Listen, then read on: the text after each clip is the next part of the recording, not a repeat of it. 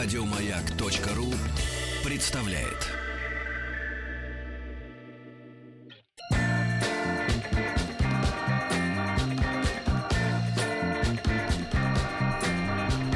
Сергей Стилавин и его друзья. Дорогие друзья, доброе утро, добрый день, сегодня пятница. Сегодня с нами Артемий Двоицкий. Да, Артемий, это я, здрасте. Здравствуйте. И Сережа по-прежнему. Доброе утро. Сережа декольтирован, но зато без шорт э, пришел на работу. Э, ну что же, скажу вам по секрету, Артемий. Сегодня мы с Рустамом Ивановичем отправимся в Пермь. Да, я наслышан. Это город, город, который подарил стране Борю Ветошева. А я думал, Эрь мягкая подарил. Надо говорить Пермь, да. Пермь. Я вот, поскольку много раз бывал в этом замечательном городе, я, вы, вы ведь знаете, да, я по следам своих, можно сказать, предков. Да. Потому что моя бабушка с дедушкой были на оборонном заводе, и во время войны, да, там есть такой специальный район заводской, Мотовилиха. Угу. И там они работали всю войну на оборонном заводе, потому что дед был инженером, вот, у него была бронь, нельзя сказать, что он не стремился на фронт, но вот его способности, так сказать, инженера, они были нужнее, видимо, тогда. И вот, прогуливаясь по пермским улицам, да, я вот ищу глазами потомков людей, которые сняли с моей бабушки шапку. Я предлагаю искать по прическе. Дело в том, что бабушка рассказывала всегда историю, что вот, мол, говорит, стою я на платформе железнодорожной, и поезд потихоньку отходит от перрона. А она стоит, может быть, ждет что-то, или приехала только-только на нем же. И вдруг из-за окна высовывается рука и снимает, снимает с нее шапку. Вот я так и запомнил. Пермь — это город, в котором с моей бабушки сняли шапку. Да. Ну что же, это, это лирика. Лето у нас. У вас шапки не будет, у вас ее не снимут. Я даже бейсболку не ношу. Не Хотя люблю, у вас есть вариант одеть шляпку такого, от солнца. Да, шляпку. Значит, как вы провели эти дни без нас? Да вы знаете, в заботах. У нас О же чем? первого числа будет ДР, Радио Маяк. День рождения. Готовим всякие активности. второго, первого числа во вторник всех зовем. Триумфальная площадь с семи до шести вечера будут вести. семь утра. Ну, то, то есть с вашего эфира uh-huh. и до уральских э, самоцветов. Хорошо. Приходите. Хорошо, люди придут, я знаю, не с пустыми руками, да. Ведь это наш праздник, да? Ну что же, давайте я вам, что ли, письма почитаю народные, хорошо? Мы это любим. Народные письма. Аргам вот. больше не писал? Аргам, э, я, у него намечалась встреча да. с э, это я вам родителями. Это да, он да, спасибо отписал, вам большое. Да. Да, вот с родителями намечалась встреча. Вы ему, надеюсь, не отправляли копию аудиоэфира? Нет. Что где же? Мы о нем рассказывали. Мы же блюдем все это. Правильно, это надо сохранить в строгой тайне. Пусть у человека будет иллюзия. Да. Они влюбленному человеку, ох, как помогают. Ну, смотрите, есть и грустные письма.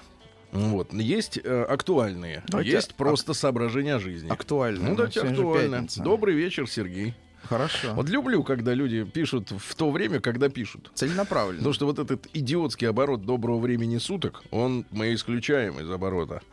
Значит, добрый вечер, Сергей.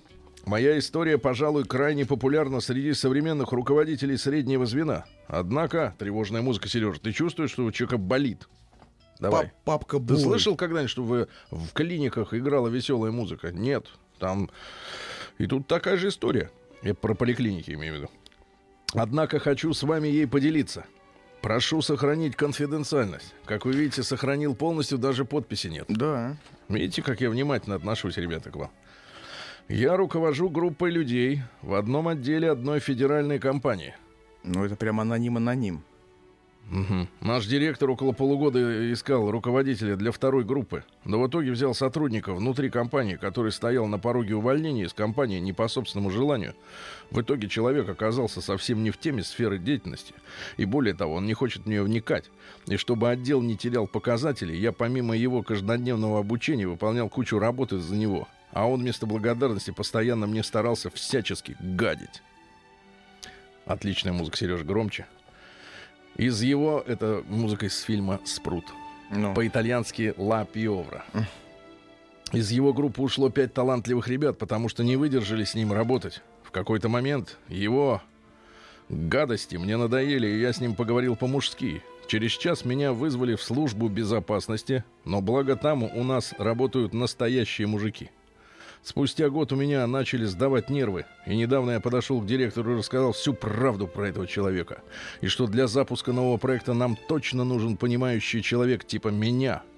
В итоге на меня, на то, что у меня все показатели за полгода выше, чем у него... Несмотря на это, ему выписали премию в размере нескольких окладов.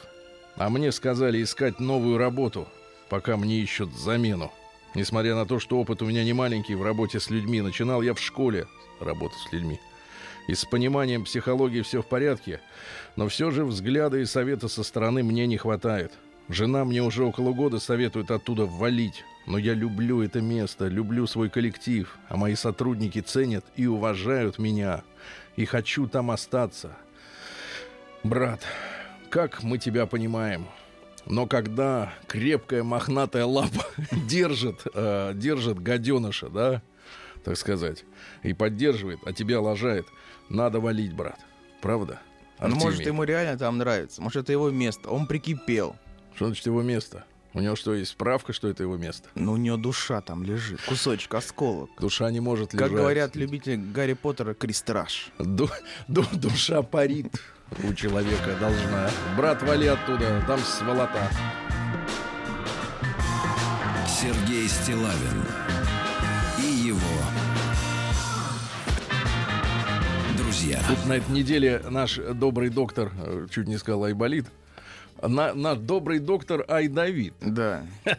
который некоторое время назад женился, да. потом отправил свадебное путешествие в All-Inclusive. Да вы что? Нет, ультра All-Inclusive. Ультра? Вот, да-да-да, ультра даже All-Inclusive.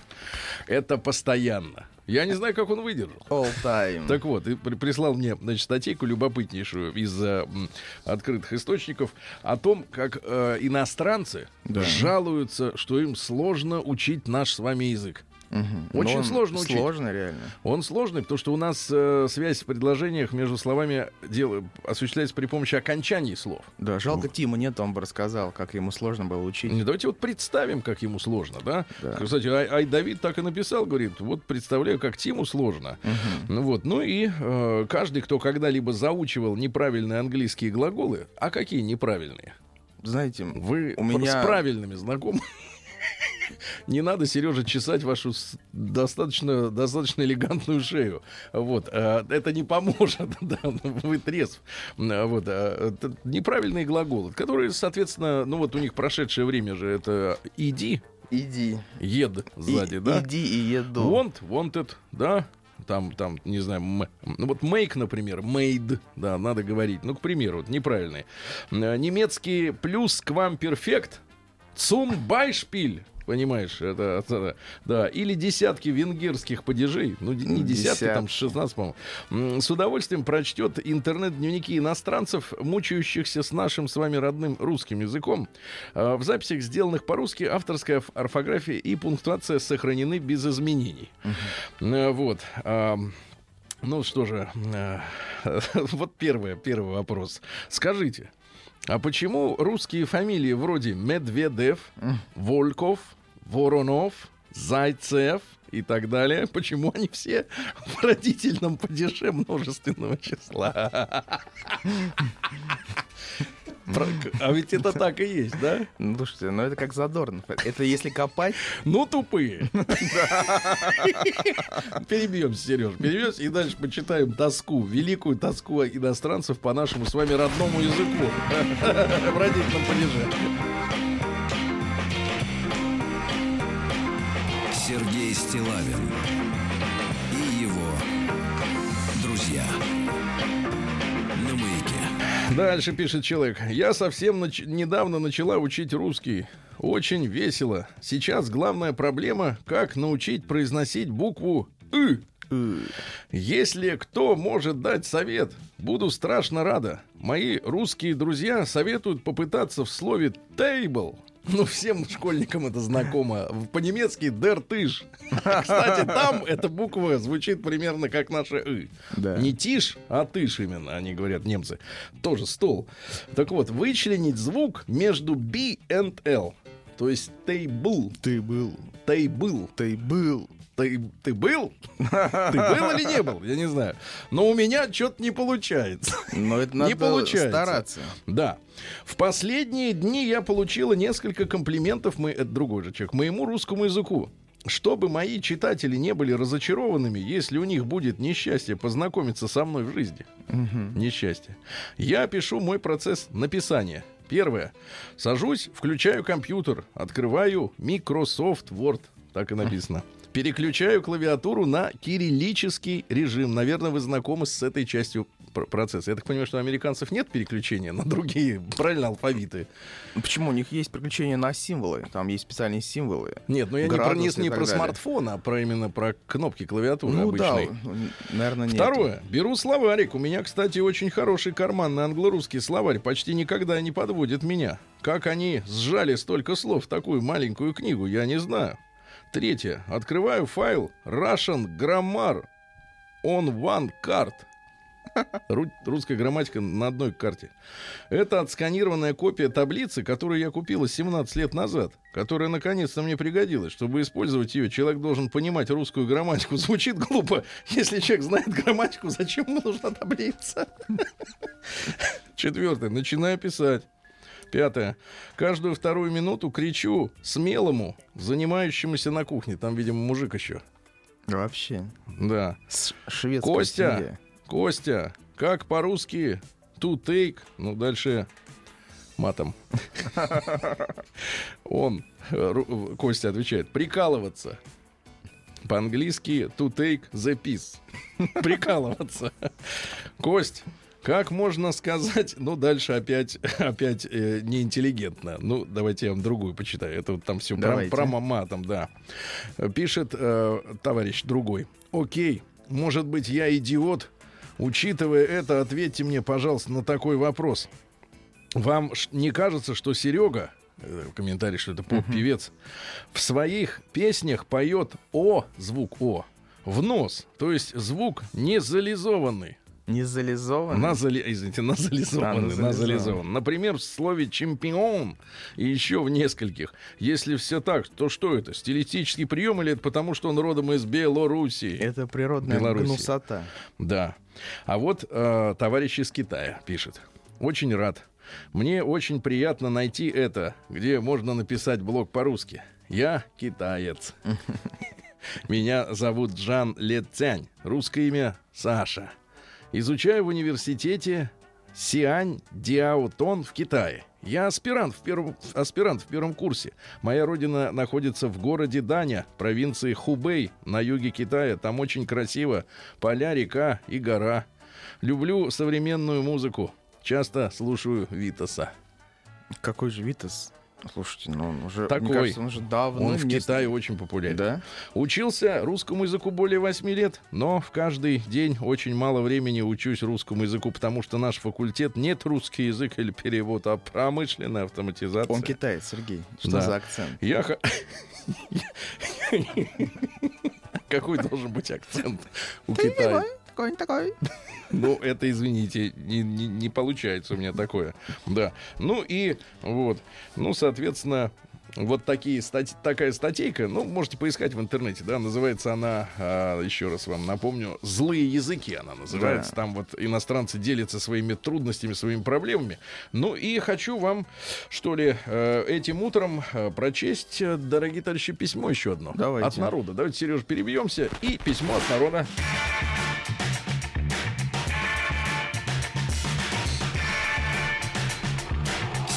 Стилавин и его друзья. Да. Эх, от женщины хотите письмо? Хочу, по такую музыку очень хочу. Да. Сережа. Это вам. Не решаюсь открыто задать вопрос доктору Добину, поэтому пишу вам. Это смело. Ну, раз его нет, так будем смотреть. Как быть? На что ориентироваться, когда нужно сделать выбор, а не знаешь, как правильно? Тут таблиц-то нету, как вот в русском языке. Когда стоишь перед мучительным выбором, пример из прошлого.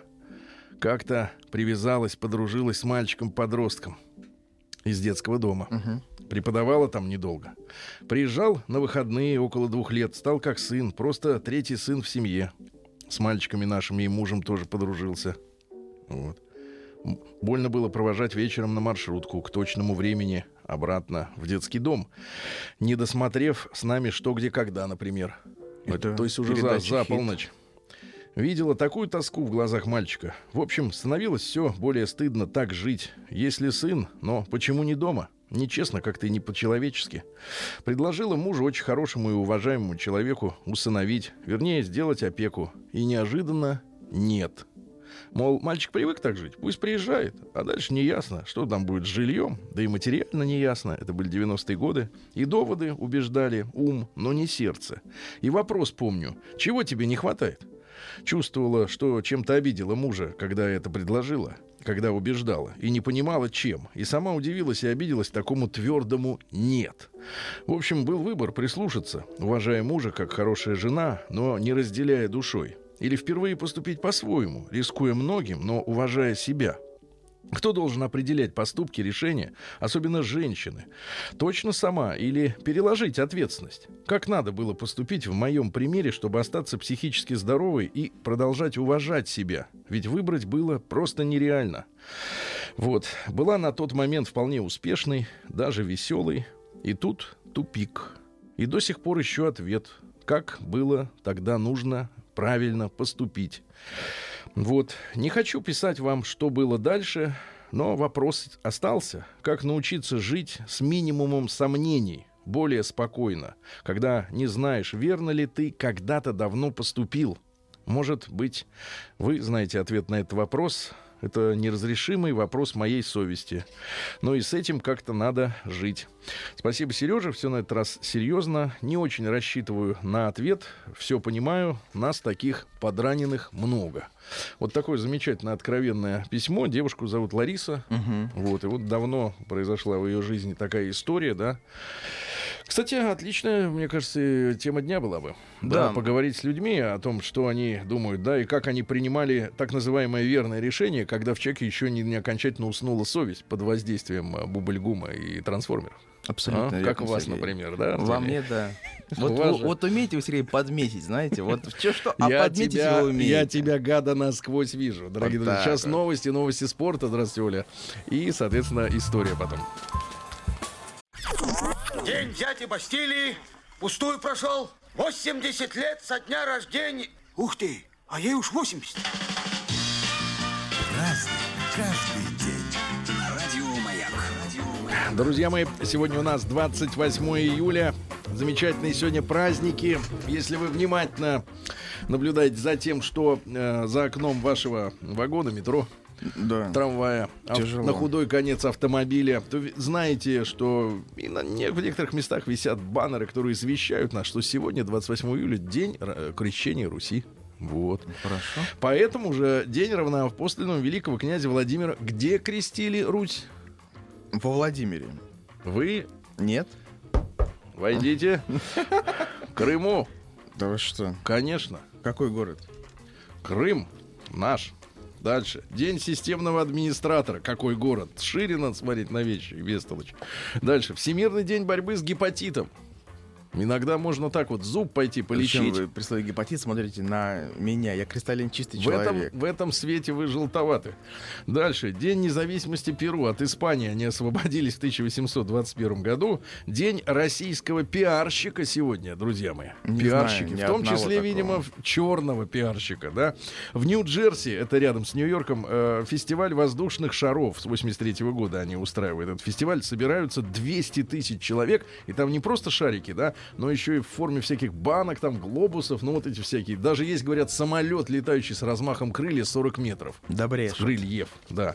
Брешут, понятное дело. Дни средневековья в Сан-Марино, ну это карликовое государство внутри Италии. Там, говорят, вообще ничего нету. Но Сан-Марино не, не объявила нам санкции. Вот в чем кайф. Это плюс. Фестиваль «Брянский мамонт».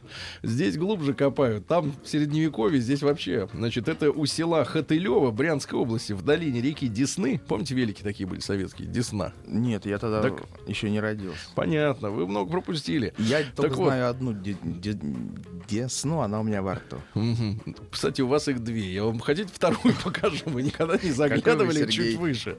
Так шутник. Да, так нет, ну я оперирую вашими познаниями. Говорят, что день сисадмина уже был, Сергей, на этой Это неделе. Это международный был, Хорошо. А сейчас другой. Так вот, междуна... межкультурный фестиваль искусства, здорового образа жизни, ЗОЖ и живой музыки «Брянский мамонт». Люди собираются, говорят, запрещена торговля алкоголем на фестивале. Ну и, наконец, сегодня прекрасный праздник русский народный «Кирик и Улита». Вообще, это середина лета. То есть в России считалось, что это середина лета. Дело в том, что мы с вами убежали же вот эти по ленинским, так сказать, стопам перевода календарей. Да. Значит, на тринадцать дней вперед. Значит, Зато от... у нас теряется бабье лето в сентябре. Соответственно, у нас пятнадцатое число по русскому календарю, uh-huh. да, середина лета. Говорили, что в этот день солнце светит особенно ярко. Ну, это чувствуется по нашему выключенному телевизору. Прям аж камера засвечивается. Вот. Это, кстати, связывали именно с Владимиром Красным Солнышком. Да, да, да. Женщины праздновали день матушки Улиты, называли ее своей заступницей, но в том числе и от мужиков. Потому что у нас же принято было, так сказать, эти самые, да, зуботычины отвешивать. Если что не понимает она. Сейчас ты уж не пойдешь, сейчас омбудсмены, сейчас милиция, ЧОП, все, все на страже женщин. Тогда только лишь Улита. В этот день лучше было не выходить на улицу. Люди верили, что там бродит нечистая сила. Ну и часто шел, вообще в истории России, шел сильный дождь в этот день. И называли этот день так. Кирики, макродырики, говорили люди. Вот, крестьяне. Ну, посмотрим, будет ли сегодня дождь, да, по, по традиции. Перейдем к событиям. Что случилось еще в этот день? Праздник каждый день. На радио Маяк. Нравится вам слово «макродырик»? Да это мое любимое слово. Вы что? Я вот, честно говоря, в таких вот примерно прихожу последним на работу. Очень удобно в дождь. И втекает, и вытекает. В две тысячи триста сорок восьмом году до Рождества Христова сегодня Ной, вы помните, ковчег, конечно, потоп всемирный, в первый раз открыл форточку, иллюминатор по-нашему, иллюминатор, послал голубя на поиски земли. Я только не могу немножко понять технологию. Как бы он понял, что земля есть? Ну, то а есть... Птица не должна была вернуться, насколько я помню. Серёжа. Вы смотрели фильм. Вы смотрели фильмы, Сергея. Да, вот а, эти вот популярные. Нет. А я а, про суть. Я из детства книжку помню. Какой хороший мальчик. В тысяча пятьсот восемьдесят шестом году Томас Херриот сегодня высадился на берег Англии и привез в Европу картофель. Картофан. Сегодня день бульбы, ребята. А, так вот, что касается картошки, у нее есть много ценностей э, внутри. триста грамм картошки обеспечивает получение организмом десять процентов суточной энергии. десять три килограмма съешь, все, можно уже ничего больше не есть. Почти полную норму витамина С в картошке, пятьдесят процентов калия, не кальций, калий, другая история, десять процентов фосфора, пятнадцать процентов железа, три процента только лишь кальция. Короче, ребята, сегодня надо заживать картошину в честь такого дня. В тысяча семьсот седьмом году Роман Илларионович Воронцов родился. Это наш граф, генерал-аншеф. Ну, вот когда случился дворцовый переворот и когда Елизавету Первую поставили к власти в тысяча семьсот сорок первом году, он, соответственно, участвовал, и его тут же э, возвысили. А когда Екатерина следом пришла уже через несколько лет, тогда его, наоборот, пинком под зад, коленом. Uh-huh. Вот. Ну, и прославился своим, говорят, лихаимством и получил прозвище, его Роман Илларионович звали, Роман Большой Карман. Вот, три губернии сумел разорить. Вот э, сейчас некоторых губернаторов берут за жабры, да, арестовывают. Да. Они как бы вот работают в рамках одного какого-то округа, да, вот одну область. Этот сумел раз- разорить три. Была сеть. Владимирскую, Пензенскую и Тамбовскую. То есть украл все.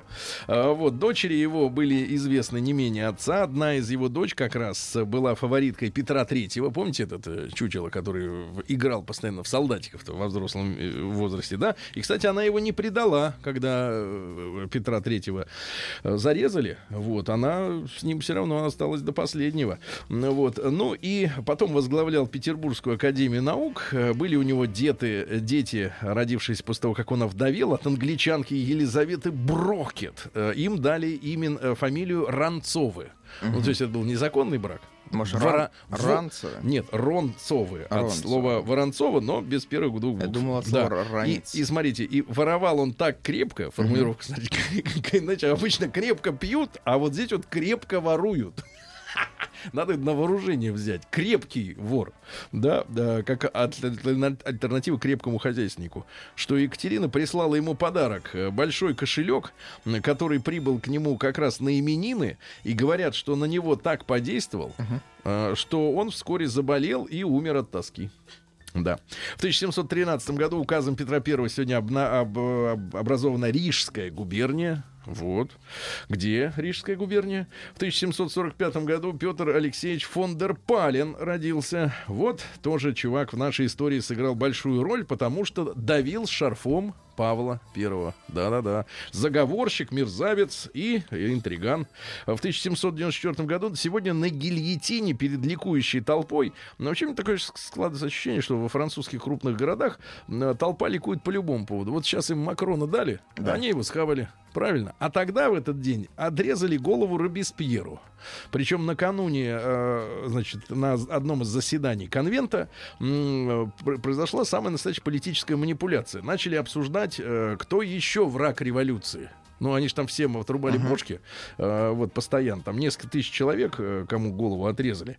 А, вот. И произошел из зала вброс. А вот Робеспьер против революции. Робеспьер был в это время в зале. И говорит, да нет, ну что вы. И, и тут его поддержали несколько других голосов. И, короче, перем- переломили мнение собрания.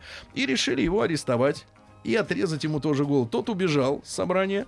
Пытался, когда увидел, что за ним послали стражников, выпрыгнуть из окна, неудачно сломал ногу, после этого ему из пистолета раздробили челюсть нижнюю. Вот, и перебинтовали, чтобы на следующий день отрезать голову. Uh-huh. И там печальная такая негуманная подробность. Его привели, когда на место казни, причем там еще несколько десятков человек, его дружков, вместе с ним, да, привели. Всем отрезали голову на его глазах. Ему предпоследнему. Вот. И перед казнью зачем-то уроды сорвали э, повязку с раздробленной челюсти. Тут орал, орал. Говорит, на весь квартал шум был. Вот. А потом голову отрезали, и он же замолчал. В тысяча девятьсот четвёртом году Людвиг Фейербах родился. Ну, по-немецки Фойербах. Это немецкий философ. Папа у него был криминологом. Этот почему-то получился атеистом. Вот. Ну и прочно встал на тропу материализма. Человек есть то, что он ест, говорил этот человек.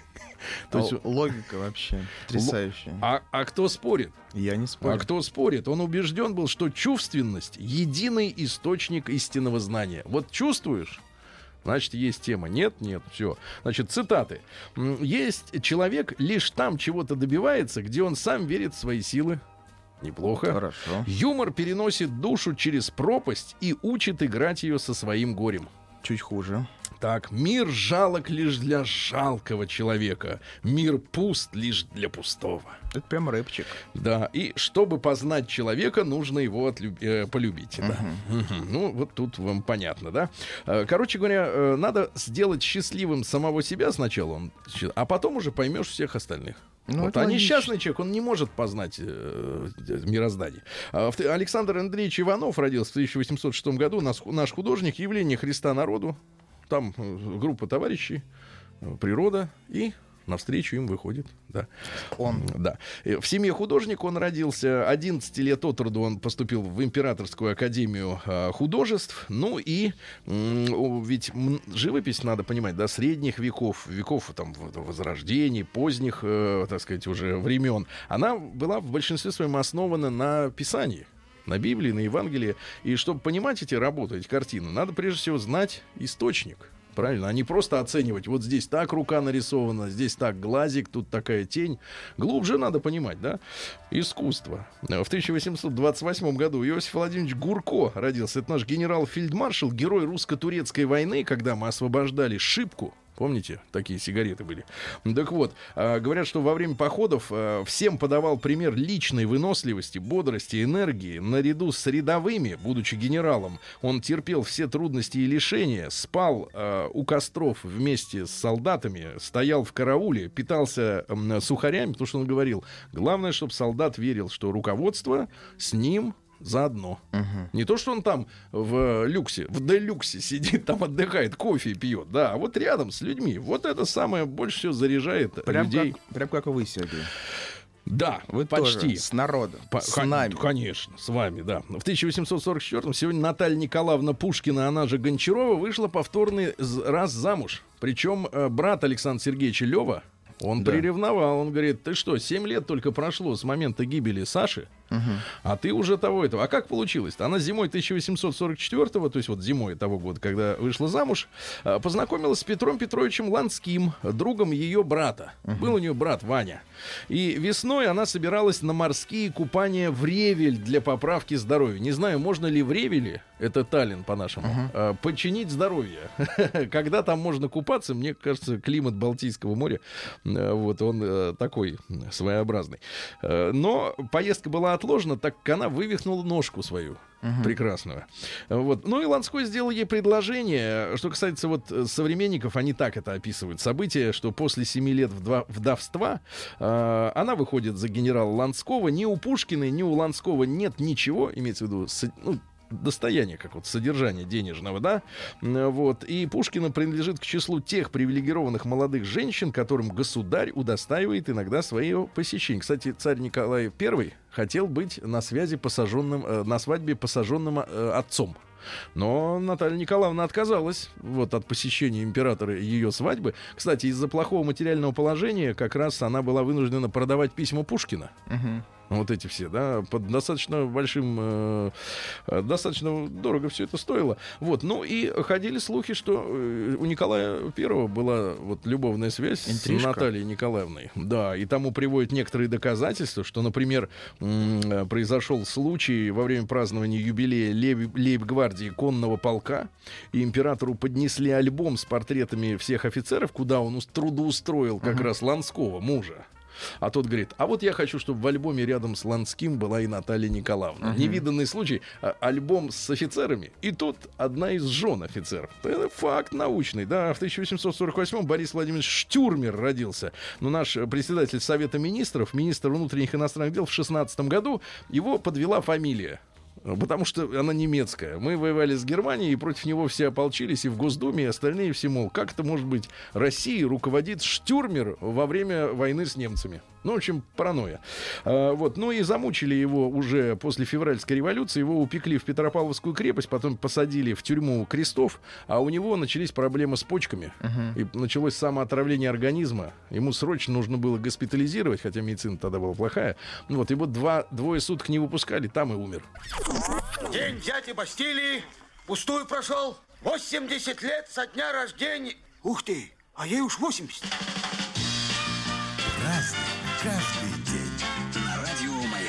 Друзья мои, в тысяча восемьсот девяносто шестом году в этот день, двадцать восьмого июля, во Флориде был официально основан город Майами. Ну, понятно, что не на пустом месте. До того, как приехали все вот эти ребятки-уголовники и прочие искатели приключений, там были, естественно, индейцы. Это были, было, было племя Текиста. Uh-huh. Текиста.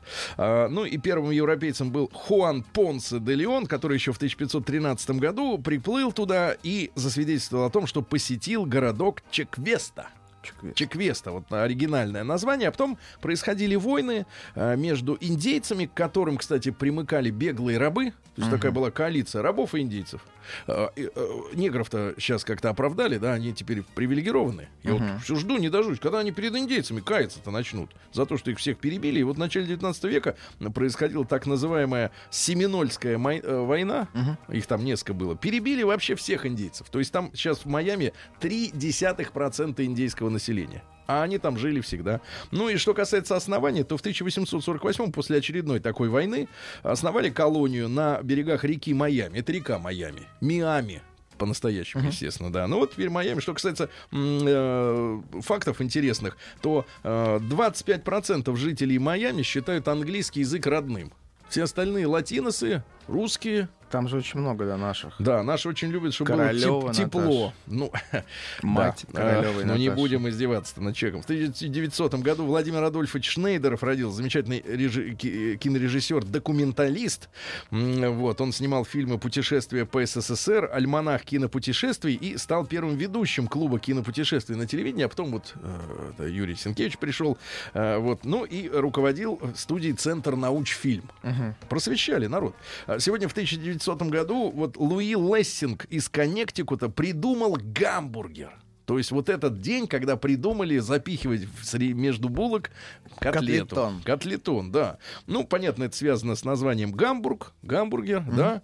А, ну и в тысяча девятьсот двадцать первом году в Канзасе открылась компания White Castle, Белый замок, а, у которой как раз были вот эти фирменные блюда, это гамбургер, mm-hmm. да, потому что быстро, стоило всего пять центов, ну и потом уже под, подсуетились бигмаки, я имею в виду Макдональдов, да, братьев, которые придумали технологию быстрого производства. Уже, да, потому что uh-huh. гамбургеры стоили сначала недорого, но доготовили их долго.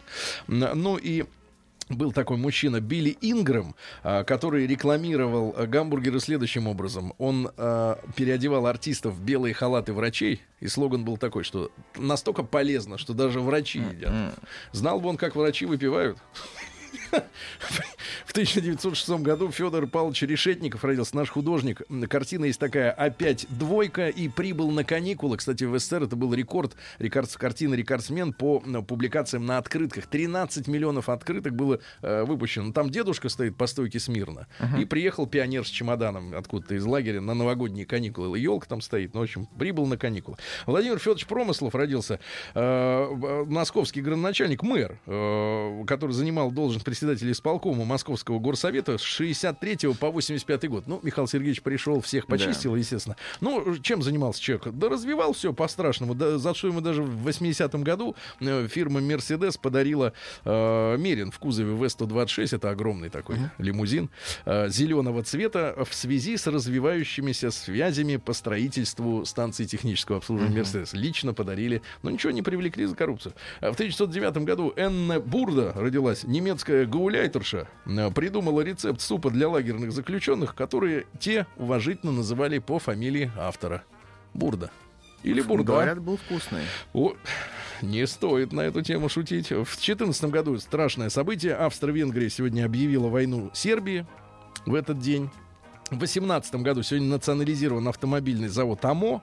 Это товарищество на паях, автомобильное московское общество. Ну, говорят, что ныне это ЗИЛ, но что-то мне кажется, что ныне это вообще ничего.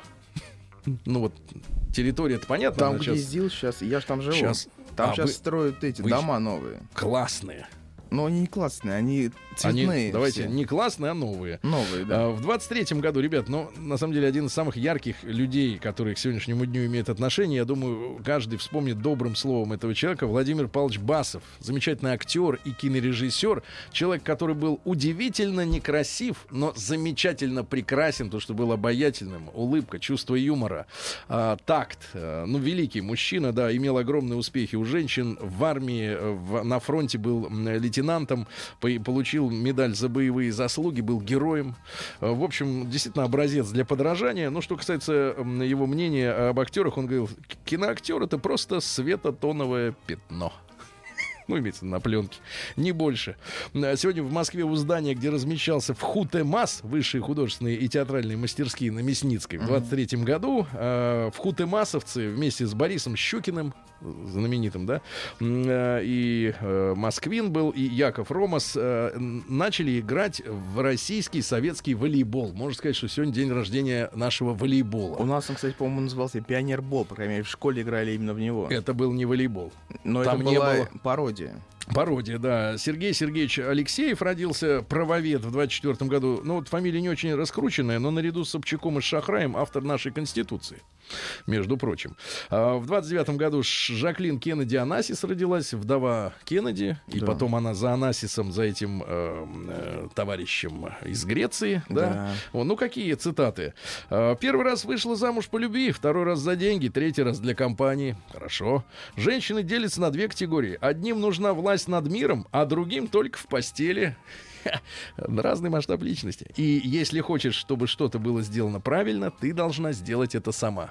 Девчонки хватит стоять у него за спиной и говорят: сделай это, вынеси это ведро, вынеси ведро, вынеси ведро, вынеси сама ведро. В тридцать первом году, да, что у нас еще интересного? В тридцать третьем Александр Наумович Колкер, композитор. «Стоят девчонки». Дайте нам в ремиксе, пожалуйста, Сережа, композицию. Вот настолько, да? Вот настолько ремиксован Колкер, да. Ну, спасибо. В тридцать четвёртом году Илья Александрович Авербах родился, кинорежиссер. Фан- фантазии Фарятьева с Андреем Мироновым. Вы наверняка помните фильм. Виктор Мирешко родился сегодня. Замечательный наш сценарист. Э, ну и «Родня», и «Полеты во сне и наяву». Великие картины э, советского периода. Да. Сергей Владимирович Бодров. Бодров-старший сегодня родился. Наталья Николаевна Белохвостикова. Уго Чавес сегодня родился.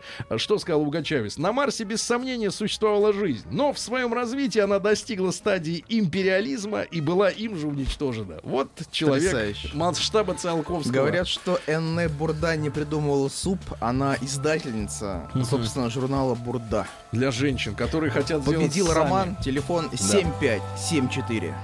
Запомним.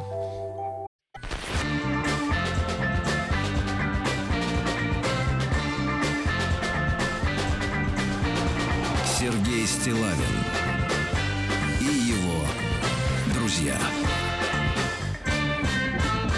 На маяке.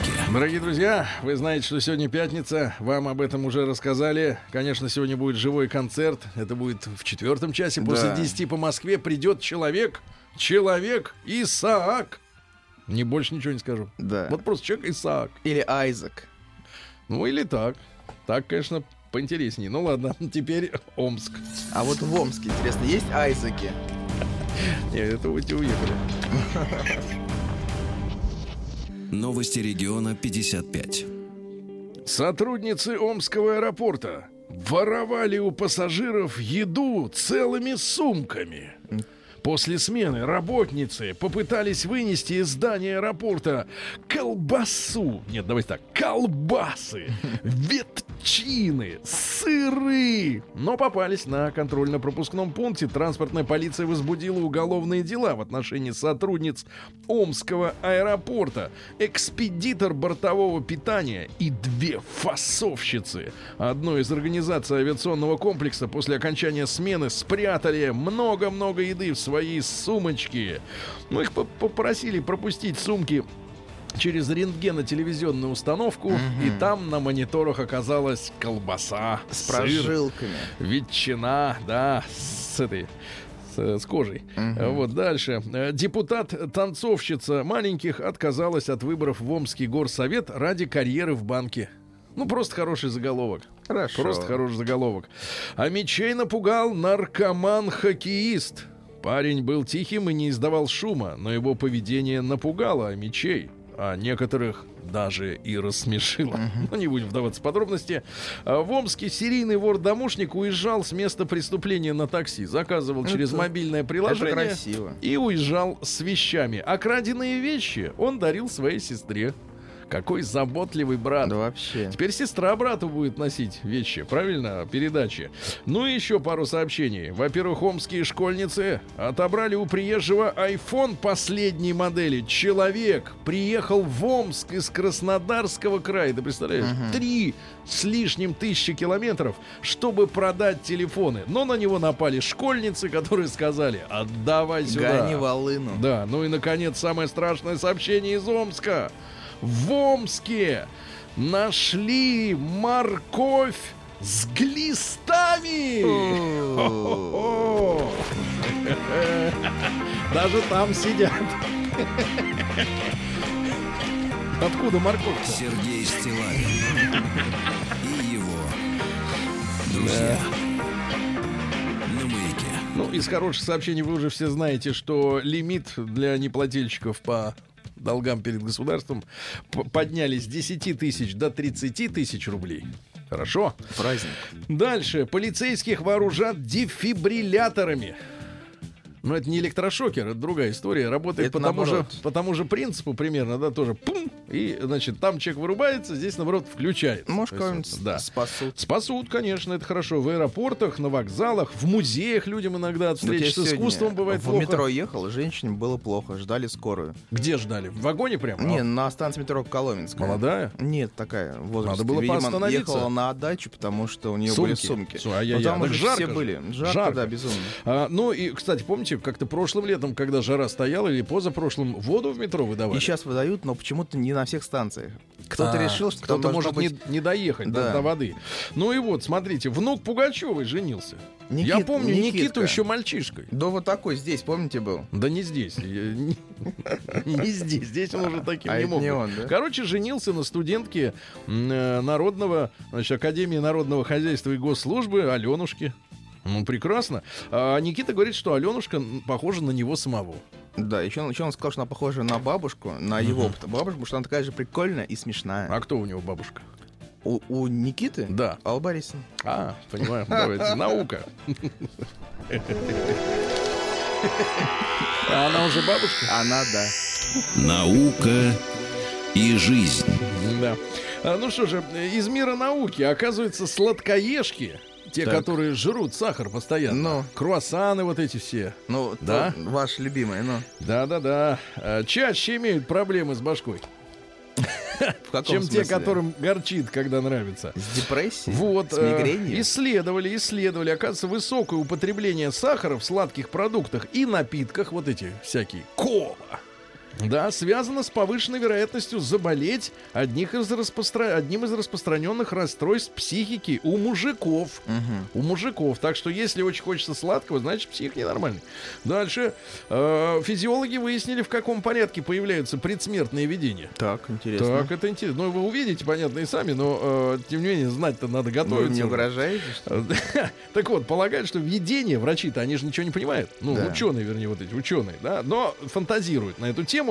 Они говорят, что не хватать начинает в крови глюкозы и кислорода, угу. начинают молекулы, какие-то там молекулы шебуршиться, и хаотически рождают видение, хаотически. Но утверждают, что только двадцать пациентов, но это ведь те, которые вернулись. Угу. Те, которые вернулись, а только двадцать процентов пациентов ощущали себя, ну что, они типа вышли из тела, да. летали там, что-то смотрели сверху. Или придумали они. А восемьдесят процентов не летали.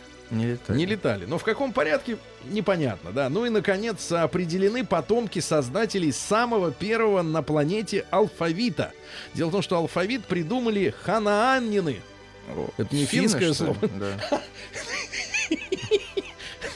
Ханаанины. Э, Ханаане. Ханаанане. Ну, в общем, не могу прочесть это слово. Короче, современные ливанцы — это ближайшие потомки тех, кто придумал первый алфавит. Вот к ним обращайтесь по всем вопросам, связанным с алфавитом. Новости капитализма. Ну что же, а, ну давайте начнем с серьезной новости. Спасенный Памелой Андерсон и, и Полом Маккартни слон. Так. Помните, они выкупили слона, а, которого хотели в свое время пустить на сумку. Да. Вот, они приехали, типа, у нас есть деньги, мы давайте его выкупим. Так, короче, убил человека, который с ним захотел сделать селфи. Ну вот, а ответственность-то получается на Памеле Андерсон, на Поле Маккартни. Не заметил. Ну, слон, не, не, не заметил, его. Задолбало ему фотографироваться, понимаете? Вот, а если а сумка бы никому не причинила вреда. Ну что вы такое говорите? Фу. Дальше. В китайском цирке тигра заставляют кататься на лошади. Было бы обидно, если бы был наоборот. Лошадь на тигре. А так я вот у запашных видел не раз. Не то, что они катаются, они там чудеса творят. Да они же... друг на друге катаются. Точно, друг на друге. А у этих тигры кончились, они на лошадь засадили этого хвостатого. Дальше. В США, вот подонки. Отец оставил дочку в пустыне без еды и воды. двадцативосьмилетний Ватсон. Ватсон, да, оставил десятилетнюю дочку в пустыне. А после того, как они в машине поругались из-за того, что дочка попросила ручку, но вовремя не вернула папаша обратно. Очень нужна была ему авторучка. И он говорит, пошла вон. Она вышла и стояла... Может, там в ручке была какая-то капсула. Фотография была. Там была, да. Значит, переворачиваешь, там, так сказать, да, меняется да, изображение. Да. Это понятно, но, короче говоря, вот подонок. И оставил ребенка в пустыне без воды. Ну, еще пару сообщений. Во-первых, индийцы оказались невосприимчивыми к закуплению купленным у Израиля вонючим бомбам. Хорошая новость. Дело в том, что есть такие вонючие бомбы, но вот когда демонстранты собираются, да. им говорят, разойдитесь. Да. Они говорят, фиг вам. И тогда им. И тогда им раз бомбу вонючую. Да. Вот, и они, соответственно, бегут, потому что вонь. Вот. А индейцы нормально относятся к запаху, который в еврейских э, э, бомбах содержится, понимаешь? Вообще, да. А те бегут, а эти нет. Ну и, наконец, самое главное... Сережа, погодите, самое главное сообщение это из мира капитализма. Танцоры из Ганы доказали, что похороны это весело и стильно. Видео с африканских похорон, выложенное на сайте одной из телекомпаний, uh-huh. набирает популярность. Э, многие европейцы, видимо, не отказались бы, чтобы так их самих проводили, как танцоры из Ганы. Из Ганы. Э, там семьи все чаще нанимают танцоров, чтобы те э, радостно, весело, э, выделывая коленцами и локтями, локти, колено-локтевыми суставами всякие движения, вот, проводили чувачка, чтобы никому грустно не было. Напомните, кстати, опыт был лет пятнадцать назад. Э, в Голландии uh-huh. на, на кладбище стали приглашать клоунов. Потому что говорят, слушайте, ну так грустно, надо, чтобы пришел какой-то чувак и все это, всю эту тему растормошил. Да. Вот так вот. Россия криминальная. Правильно. Чуть подальше от микрофона. Рустам лучше делает. Россия криминальная. Россия криминальная. Значит, что у нас произошло в России? Первое сообщение. В школьных столовых Екатеринбурга. Екат. Так. Что случилось? Что происходит? Нашли хлеб с наценкой в две тысячи процентов. Во сколько это раз значит? Если, например, десять рублей стоит хлеб, то они его продавали Уж, я за сколько? Я не знаю. За двести, значит, правильно? Наверняка. Или за две тысячи, или за двадцать тысяч. Почем хлеб? Ну-ка быстро, бухгалтера, вперед. две тысячи процентов. двести раз дороже, правильно? Значит, за две тысячи... А не в две тысячи раз? В две... Нет, в двести раз, конечно, две тысячи процентов. Это же понятно любому школьнику. Напишите нам, пожалуйста, на WhatsApp, на Viber. Да-да-да. Так, короче, обнаружили в нескольких школах Екатеринбурга продукцию, наценка на которую доходила до двух тысяч процентов, что является нарушением законодательства. Там история какая? Вот теперь будут привлекать к суду, правильно? Будут привлекать. Ну и, наконец, сообщение из Ленинградской области. Так. Есть Санкт-Петербург. Да, есть, а есть Ленинградская область, так же как Екатеринбург и Свердловск. У нас все по-разному в стране. Ну и наконец, оттуда сообщение. Просто в одну строчку, чтобы вам было сегодня с утра интересно. Низкорослый граф Орлов на розовом велосипеде изнасиловал женщину в Сланцах. Сланцы — это город.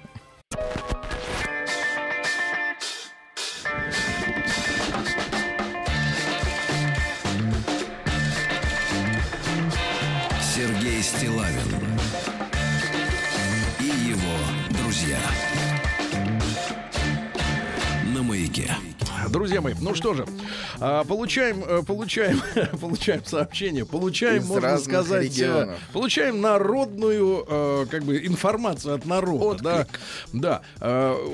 Возникла тема, что в Екатеринбурге у нас в две тысячи, на две тысячи процентов, на две тысячи процентов э, завышали цену на хлебобулочные изделия в школе, в школах. Да, и теперь прямо вот, на булку. На булку, да, и на хлеб. И, э, соответственно, мы поинтересовались у нашей аудитории. две тысячи процентов это в сколько раз? Да. Э, например, пишут люди, в две тысячи, да. в сорок раз.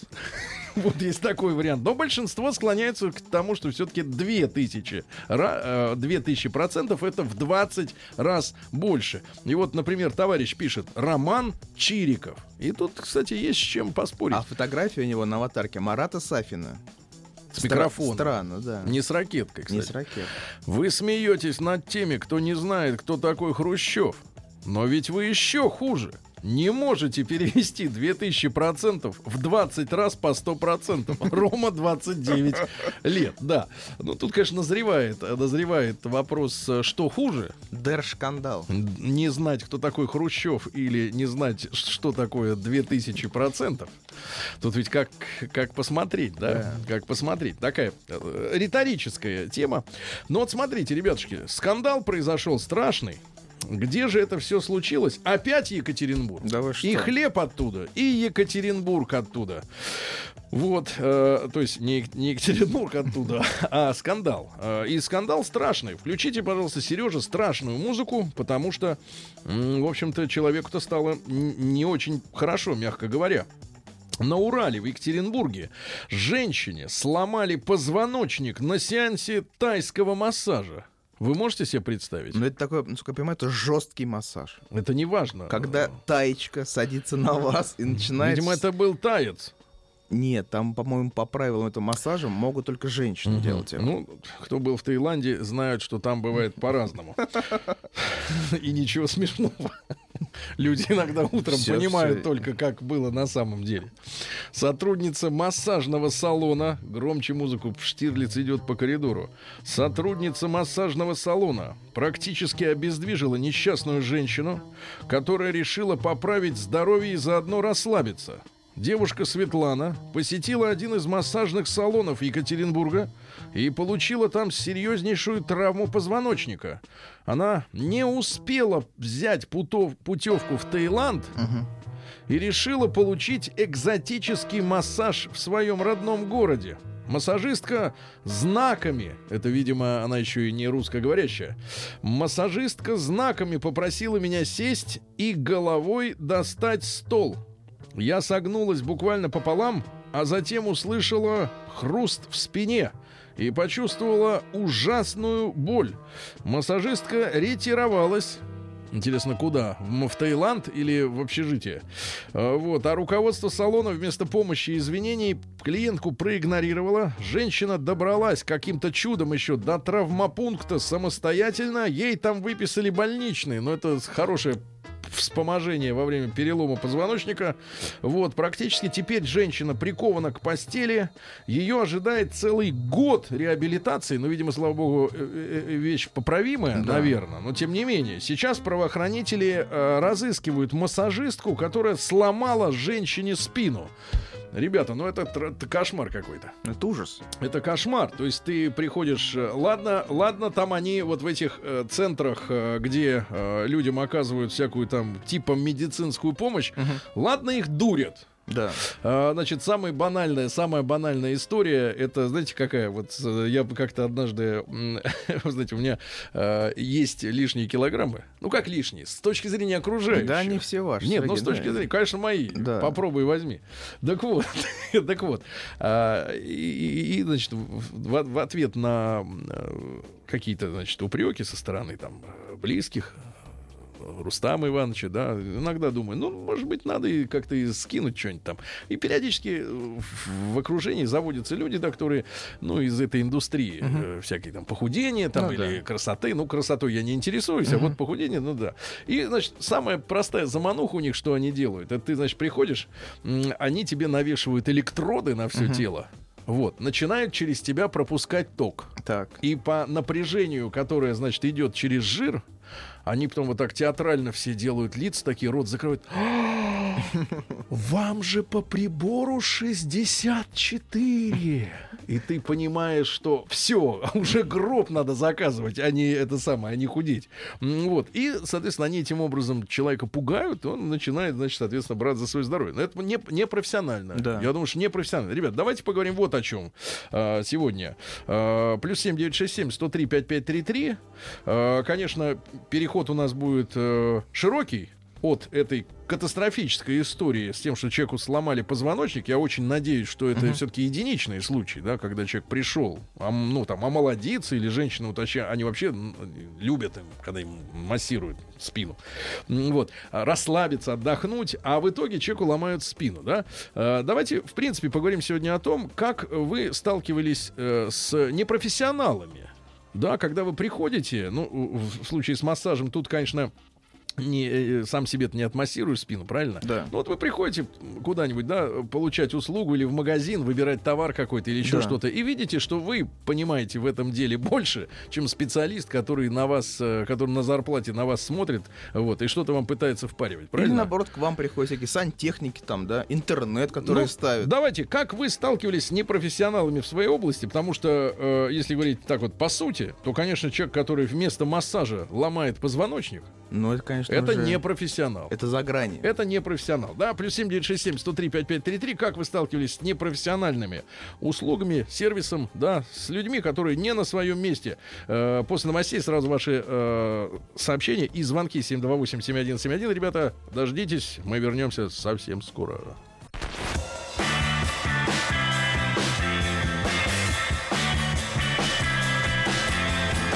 Сергей Стилавин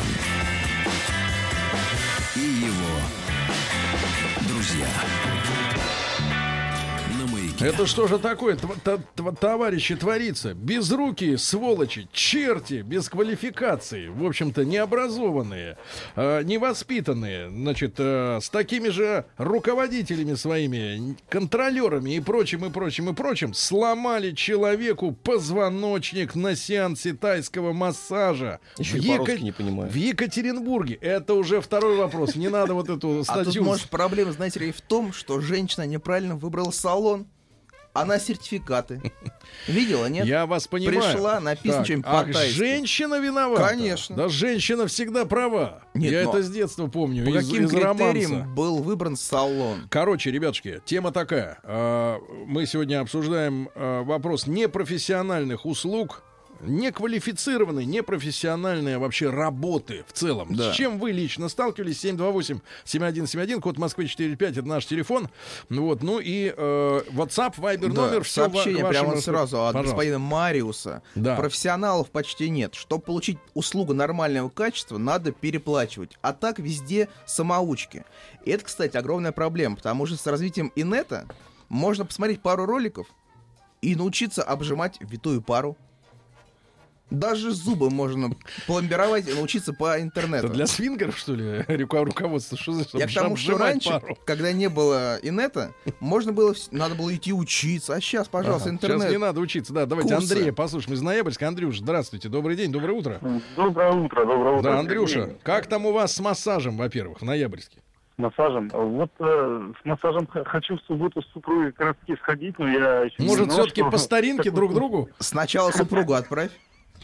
А, ну, у нас тут на массаж такой, как бы мы на ноги для начала заказали. Ну, надеюсь, что не поломают. Uh-huh. Вот, ну, сходим, посмотрим. Хорошо. Как. А вообще, вообще, вообще, Сергей, хотел э, сказать, что таких-то случаев вот, в жизни встречалось очень много. Вот, э, это касается, вот, допустим, даже того же СТО. Но самый такой э, интересный случай был у меня, был в санатории. Э, ну, иду как-то с супругой прогуливаюсь, ну, не то что по набережной, а там... Э, корпуса медицинские. И вот, значит, идет э, мужчина, так, лет э, тридцать пять тридцать восемь, такой накачанный. Ну, видать, после процедуры какой-то. Ну, потом-то mm-hmm. в итоге-то я узнал, он был на иглоукалывании. Он идет, хромает. Я говорю, ты что хромаешь-то? Он, ну, мы так-то знаем с ним. Mm-hmm. А, вот, а у него иголка торчит, понимаете, из ноги. Вот. Бабуля иголка. Нет, это, давайте, иголка продленного действия. Да, до да, вечера, да. до вечера. Понятно. Нет, ну уроды страшные. Слушайте, однажды тоже мне сказали, слушайте, вот, вот реально что-то в голове воспоминания пошли. Однажды сказали, Серега, так. значит, жир, который у меня, его надо разминать. Так. Короче, надо его просто сделать правильный массаж. Поскольку жир весь на животе, вы знаете, но. что массаж живота вообще-то не, не делается. Но. Даже беременным его стараются не трогать. Ну, а я-то чем хуже. Значит, пошел, слушайте, меня вот крути... крути крутящими движениями, угу. то есть как бы вот берет со всей Щипали. силы человек, да, и закручивает и щиплет. У меня на две недели весь Подтеки. живот был синий, весь. Я потом кому не показывал там, да, людям, которые в принципе специалисты говорят, да такого массажиста под суд надо отдать, ну потому что это гематома сплошная. Угу. Нет, ну ведь уроды, они же за это взяли еще и деньги, сволочи. Не, не стоит говорить, что жир, конечно, тоже никуда не делся. Давайте Володю послушаем из Москвы, пятьдесят четыре года. Володь, доброе утро. Доброе утро, ребята. Да, пожалуйста. Знаете, что я прежде хотел сказать? Я нарушил табу сегодня. Какое? Ну, печальный, конечно, факт. Я все время участвовал у Ромки Трахтенберга на Трахты-Барахты. Когда его не стало, я перестал просто звонить. Но сегодня я все-таки решил нарушить. Это хорошо, а, хорошо, я понимаю, Володь, мы Рому тоже все помним, естественно, и любим. А, Володь, так что случилось? Каким непрофессионализмом ты столкнулся? Ой, это страшно вспоминать просто. Я попал в ДТП и мордой разбил лобовое стекло. То есть пополомались зубы у меня верхние. Вот. Мне удаляли корни. Так вот, мне врачица угу. иголкой, когда делала укол обезболивающий. В общем, его игла у меня вылетла в носу. Ой, это было страшно, ребята. Я вам просто не передал. Брат, мы тебе сочувствуем искренне совершенно. Крепитесь. Да, Володя, да. Роман, а... Рома пишет, да. Недавно делал перевод в банке. Так сотруднице пришлось говорить, куда надо нажимать. Альберт э, пишет, вызвал такси, приехал таджик, извини, Рустам Иванович, на Некси. Первые два светофора проехал на красный. Вывод крайней степени непрофессионал. Ребята, а что такое непрофессионал, да? Я вам напомню, что именно такие непрофессионалы э, проводили эксперимент, например, на Чернобыльской атомной электростанции, да? Да? Когда э, люди, которые должны были досконально понимать, что они делают, они устраивали эксперимент по э, работе реактора без системы охлаждения. И смотрели, а что будет? И вот вы понимаете, что сейчас там происходит, да, вот до сих пор в этой зоне. Вот это, это в высшей степени непрофессионалы. А, ну, а таких ведь разгильдяев полно. Это было, то, это было советское время, когда вроде бы следили, да, за культурой труда. Сережа из Рязани. Сереж, доброе утро. Доброе утро, господа ведущие. Я Сережа, хотел бы высказаться, да-да. Да, Сережа, вы в каком-то космическом объекте находитесь, судя по шумам. Да, что-то такое там. А, ну, я в автомобиле. Да. В автомобиле. Сереж, ну, с, как, с какой, не, с какой вот непрофессиональной жутью ты сталкивался, пожалуйста? Ну, у меня был случай такой. У меня был автомобиль отечественного автопрома «Волга». Вот как-то ехал по МКАДу, у меня пропала зарядка. Ну, я заехал на МКАДе в один из автосервисов. Мне сказали, заезжай. Люди, как говорит, кавказские национальности, говорят, давай, брат, все тебе сейчас сделаем. Вот, и заезжая, они мне подняли капот, значит, э, смотрю, сняли генератор, он его снял, заднюю крышку отстегнул, вот, назад застегивает крышку и ставит на место. Uh-huh. Говорит, все, я говорю, как все, думаю, может, я что-то не понимаю, как бы, я чуть техники понимаю. Uh-huh. Завожу, зарядки нет. Я, он говорит, брат, тебя восемьсот рублей, я говорю, да что? Он говорит, ну, я его как будто перебрал. Uh-huh. Вот, я говорю, ну я тебе как будто заплатил, сажусь в машину, вот они скандал подняли, типа, куда это без денег едешь, ага. Вот, потом подошел старший, говорит, что за шум, я говорю, вы чем, говорит, вы занимаетесь, вы что-то делаете, он, что случилось, так и так. Вот, он, соответственно, позвал другого человека, человек уже с тестером подошел, уже получше, говорит, что такое, ну так и так, зарядка пропала, но это уже человек не сделал, то есть вот, как будто перебрал восемьсот рублей, говорит, как, я говорю, как очень будто здорово. Перебрал, отличная история, спасибо, спасибо, дорогой. Да, проходил технический осмотр на грузовичке, замена масла, тормозных колодок, когда пришел принимать работу, старые колодки наглядно лежали в кузове, в кузове обратил внимание на толстый слой грязи на гайках, ну типа не отворачивали, да. Подзывали Копперфильда, задаю вопрос, как, не снимая колеса, вы сумели поменять колодки? Ну, ты да. понимаешь, это вот одно без другого невозможно. Исчезнуть он не смог, а вот дар речи а, а, отшибло. А дальше, как на пит-стопе Формулы-один, молча и очень быстро поменяли. Кстати, эти истории, ребят, причем про машины а, самого разного достатка и уровня, mm-hmm. да, то есть человек вообще-то склонен привыкнуть к тому, что, наверное, дешевая машина, да, обслуживается плохо, но он морально готов смириться с этим. Но когда я лично беседовал с человеком, которому в, авто, в официальном сервисе Volvo, я не, не знаю в каком именно, значит, оставили после ТО старые фильтра, воздушный, там и фильтр салона, а деньги при этом взяли. Но вот это хамство, это самое настоящее. Но хотя, вот, вот понимаете, здесь же ведь не, это не назовешь непрофессионализм, это просто воры. Да. Просто конкретно человек украл этот фильтр у конкретного человека. Непрофессионал — это когда человек не знает, что надо делать. Вот, и вместо массажа, например, ломает, как и в Екатеринбурге, ломает позвоночник. Давайте Вадика из Калуги послушаем. Вадим, доброе утро. Доброе да. утро, мужчина. Вадим, ну что случилось? Как непрофессионалы тебя изумили? А, ну, вообще, честно говоря, не один раз я сталкивался с такими случаями. Да. А, конечно, сам за себя хочу сказать, что когда приехал прокачивать тормоза и забирая машину, я не знаю, каким образом доехал до дома, но во дворе друзья меня заметили, что у меня на задних колесах по одному болту. Всего по одному из пяти, по да? По одному из пяти. Может, каким образом я доехал? Класс. Класс. Это я не знаю. А так вообще, на самом деле, обидно, когда начинают разводить мамочек с детьми. Такие непрофессионалы, которые начинают советовать делать детям массажи, разные процедуры. Они, в принципе, незначительны для ребенка, но любой родитель выдаст любую сумму за здоровье ребенка. Ну да, особенно под угрозой того, что это надо сделать обязательно, иначе что-то пойдет не так, да, в развитии. Спасибо, брат. Сообщение вот... от... да, пожалуйста. Давайте, давайте. Сообщение от Саши. В магазине электроника присматривал Wi-Fi роутер. Консультанты были только девушки. На все вопросы говорили: ой, ну мы не знаем, мы же девочки. Хотя на бейдже было написано: продавец-консультант. Плюнул, ушел. Да. Надеемся, что не попал, когда вот девушка пишет: платила за курсы в МГУ. В банке со счета сняли все деньги, которые были на счете. Хорошо, далеко не ушла, вернулась. Говорю, надеюсь, это плата за стопроцентное поступление. Деньги вернули. Дальше пишет Сережа. Не мог попасть к своему профильному врачу, пришлось идти к терапевту, так как очень нужны были лекарства. А она у меня спрашивает: а вы знаете, как их выписывать? Вот уроды. Давайте Игорь из Брянска послушаем. Игорь, доброе утро, дорогой. Сереж, доброе утро. Ну как, как ты столкнулся вот с такими непрофессионалами, брат? Расскажи. Ой, Сереж, это не профессионалы. Это шарлатаны и проходимцы, я их называю. Почему? Простой пример приведу. Ну, про медицину я говорить не буду. Так. Назвонишь на бесплатные люди любого банка, любого со- оператора салона эн тэ эс. Ой, любого оператора, не будем говорить какого. И когда тебя соединяет, берет девочка-специалист, вы, ну, узнав твою проблему, узнав, что тебе надо, она говорит: отсылаю вас на специалиста. В итоге вчера у меня коснулась такая ситуация. Сколько раз так, рассказывали проблему? Проблему рассказывал раз восемь. В итоге от, послала меня на какого-то ведущего специалиста, который сидит не знаю где.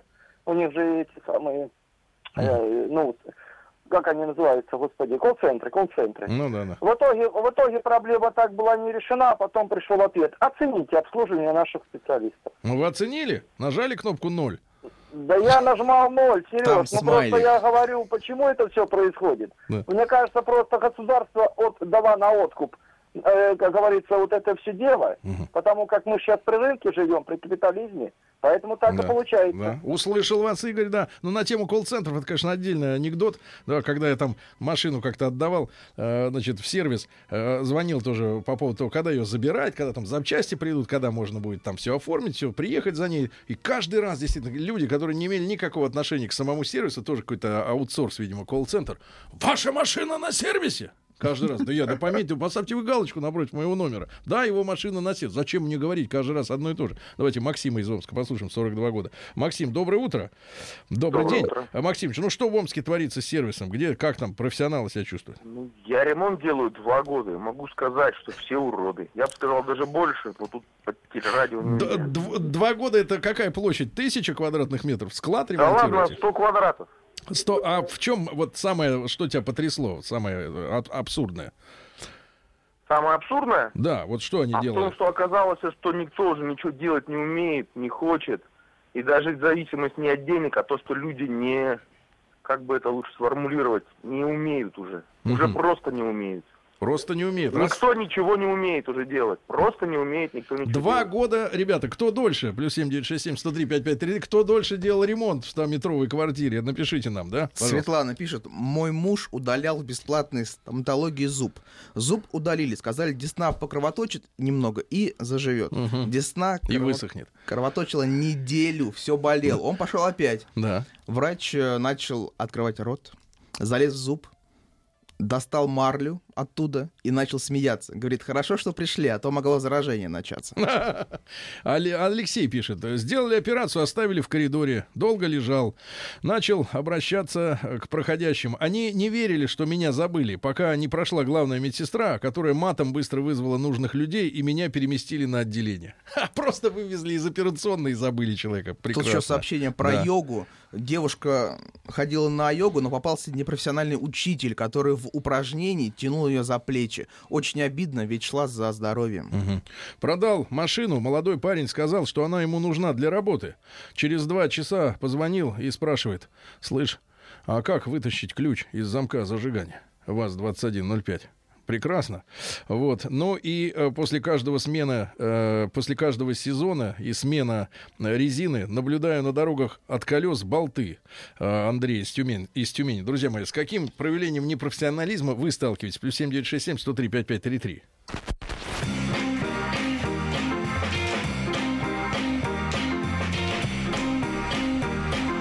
Сергей Стилавин и его друзья.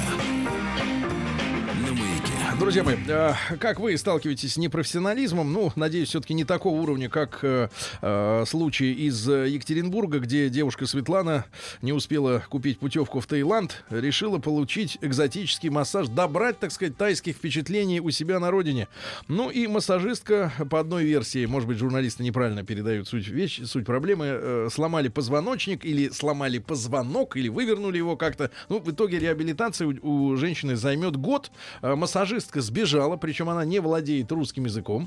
Ее теперь ищут правоохранительные органы. С каким непрофессионализмом вы сталкиваетесь? Конечно, огромное количество сообщений об автосервисе. Ну да, потому что у и, всех есть машины. И, и, машины, да, и обслуживают их люди. Э, вот, э, ну, как мне один мастер говорил, ну, в принципе, он говорил, я сюда пришел подучиться, а потом я открою собственный гараж и буду mm-hmm. там э, рулить, так сказать, крутить болты уже по знакомству своим людям и их уже не обманывать. Очень многие пишут. Сережа пишет, меняли термостат, ну это штука, которая там регулирует температуру. Когда забирали машину, выяснилось, что пробили радиатор. Привез одно починить, сломали другое. Какие дебилы. Гады. Да, э, ну дальше. А... Когда я работал у официального дилера Рено, там мастер умудрился поставить тормозные колодки задом наперед О. и отпустить клиента. Ну, то есть трется не, не, да. не той поверхностью, а просто железякой. Дикий скрежет при торможении вернул. Да хорошо, человек остановиться успел вовремя. Да-да, попробуй остановить, когда железо об железо. Рустем пишет да. из города Самары. Жене делали пластику живота в апреле. Почти все срослось, но осталась дырка пять сантиметров. Надеюсь, что заживет. Давайте Алексей из Ростова, послушаем, тридцать восемь лет. Лёш, доброе утро. Доброе да. утро. Лёшенька, ну с чем сталкивался, брат? Да вот недавно только обслуживал свою машину и жены. Приехал за запчастями, мне по вину выбили ремень генератора, ну и потом я его ездил, два раза менял. Вот. А жене на коробку попросил масла, зная, что это полусинтетика, мне сказали... Это синтетика, конечно, хотя я четко знаю и перед этим ну, узнавал, да. что это полусинтетическая масло. Да, да, да. Огромное ко... вообще, да. Да. Спасибо, брат, спасибо. Огромное количество сообщений вот, именно от автолюбителей. Проверяли ру- рулевые наконечники. Что это такое? Это рулевые наконечники. Спасибо. Крутятся колеса влево-вправо. Погнули пороги. Пороги, представляете, что такое машина? Под ну, дверью вот эти вот. А их, это же опция. Нет, не ставили ну, бы их. Ну, все видимо, видимо бы. Поднимали за пороги, а не за специально, так сказать, тут есть, выделенные на самом деле, места. Прям сообщения страшные. Здравствуйте, моя приятельница корректировала зрение. В итоге в одном глазе слепота, а второй видит только на двадцать процентов.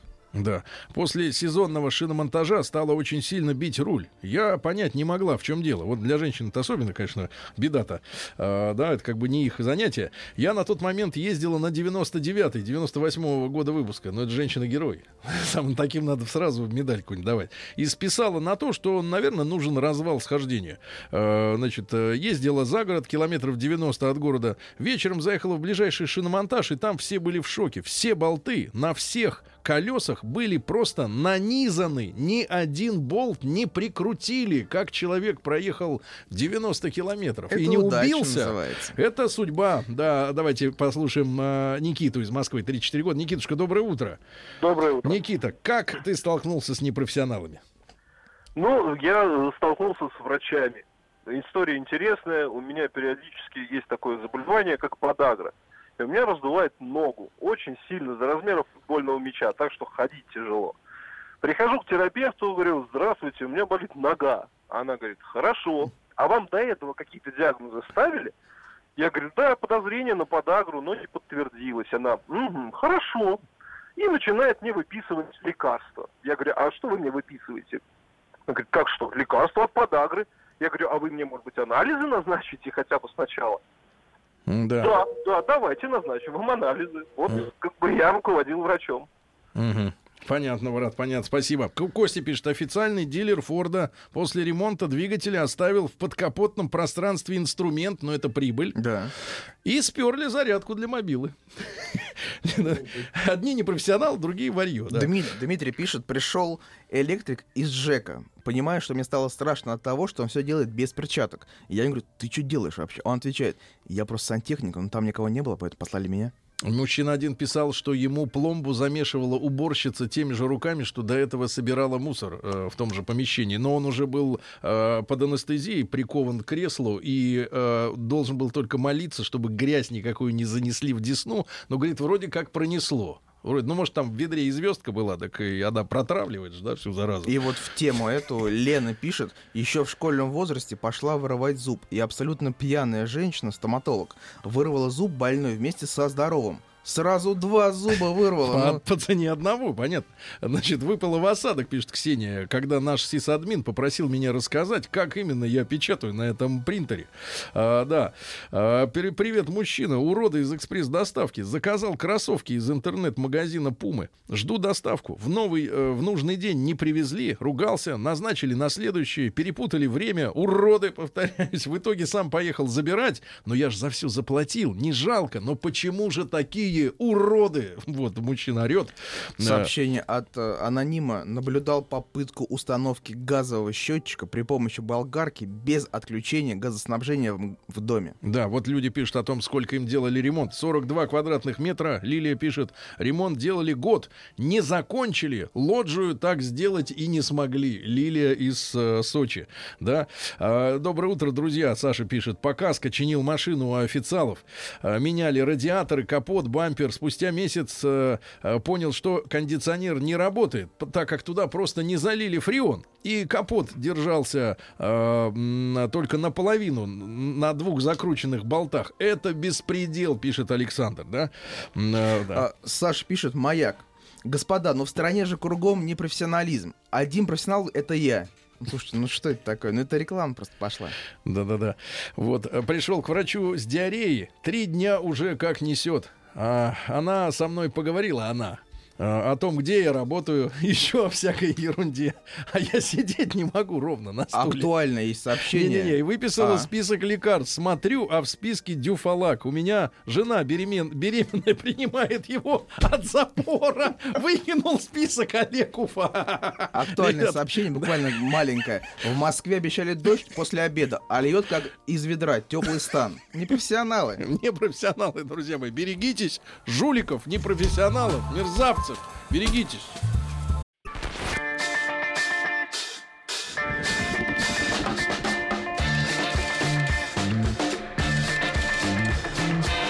Сергей Стилавин и его друзья. Друзья мои, дорогие товарищи, конечно же, сегодня пятница, и мы не могли вас оставить без живого концерта. Но я не думал, что оборот примет такие возмутительные формы с, значит, выступлением в нашей, в нашей студии живого дрессированного музыканта. Потому что обычно люди приходят какие? Значит, пьяные, э, не выспавшиеся, э, без звукорежиссера, проспал басист, а эти пришли со своим инструментом, с ящиком, в котором несколько тонн аппаратуры. Живыми барабанами. Да, мы жи... такого не видели лет пять уже. И живым барабанщиком. Живым, это это вообще заметить. Оскорбительно, друзья мои. Ну и смотрите, с утра ухоженный, в коротких, но недостаточно коротких носках. Значит, к нам пришел лично Вадик Капустин. Вадик, здравствуй.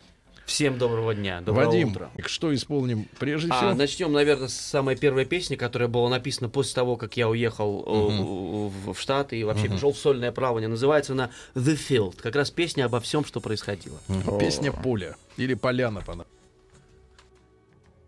Не выключайте мне микрофон, Сережа, потому что пока музыканты начнут играть, пройдет какое-то время. Они же не фанерщики, правильно? Все вживую?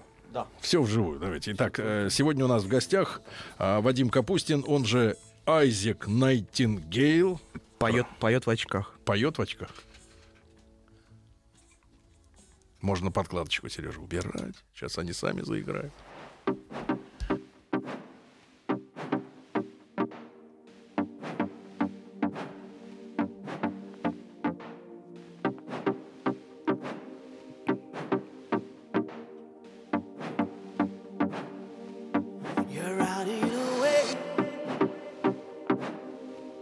You're taking your dreams with you. a brave thing to say. I'm looking for something new. No reason to stay. Run into another alley to wait.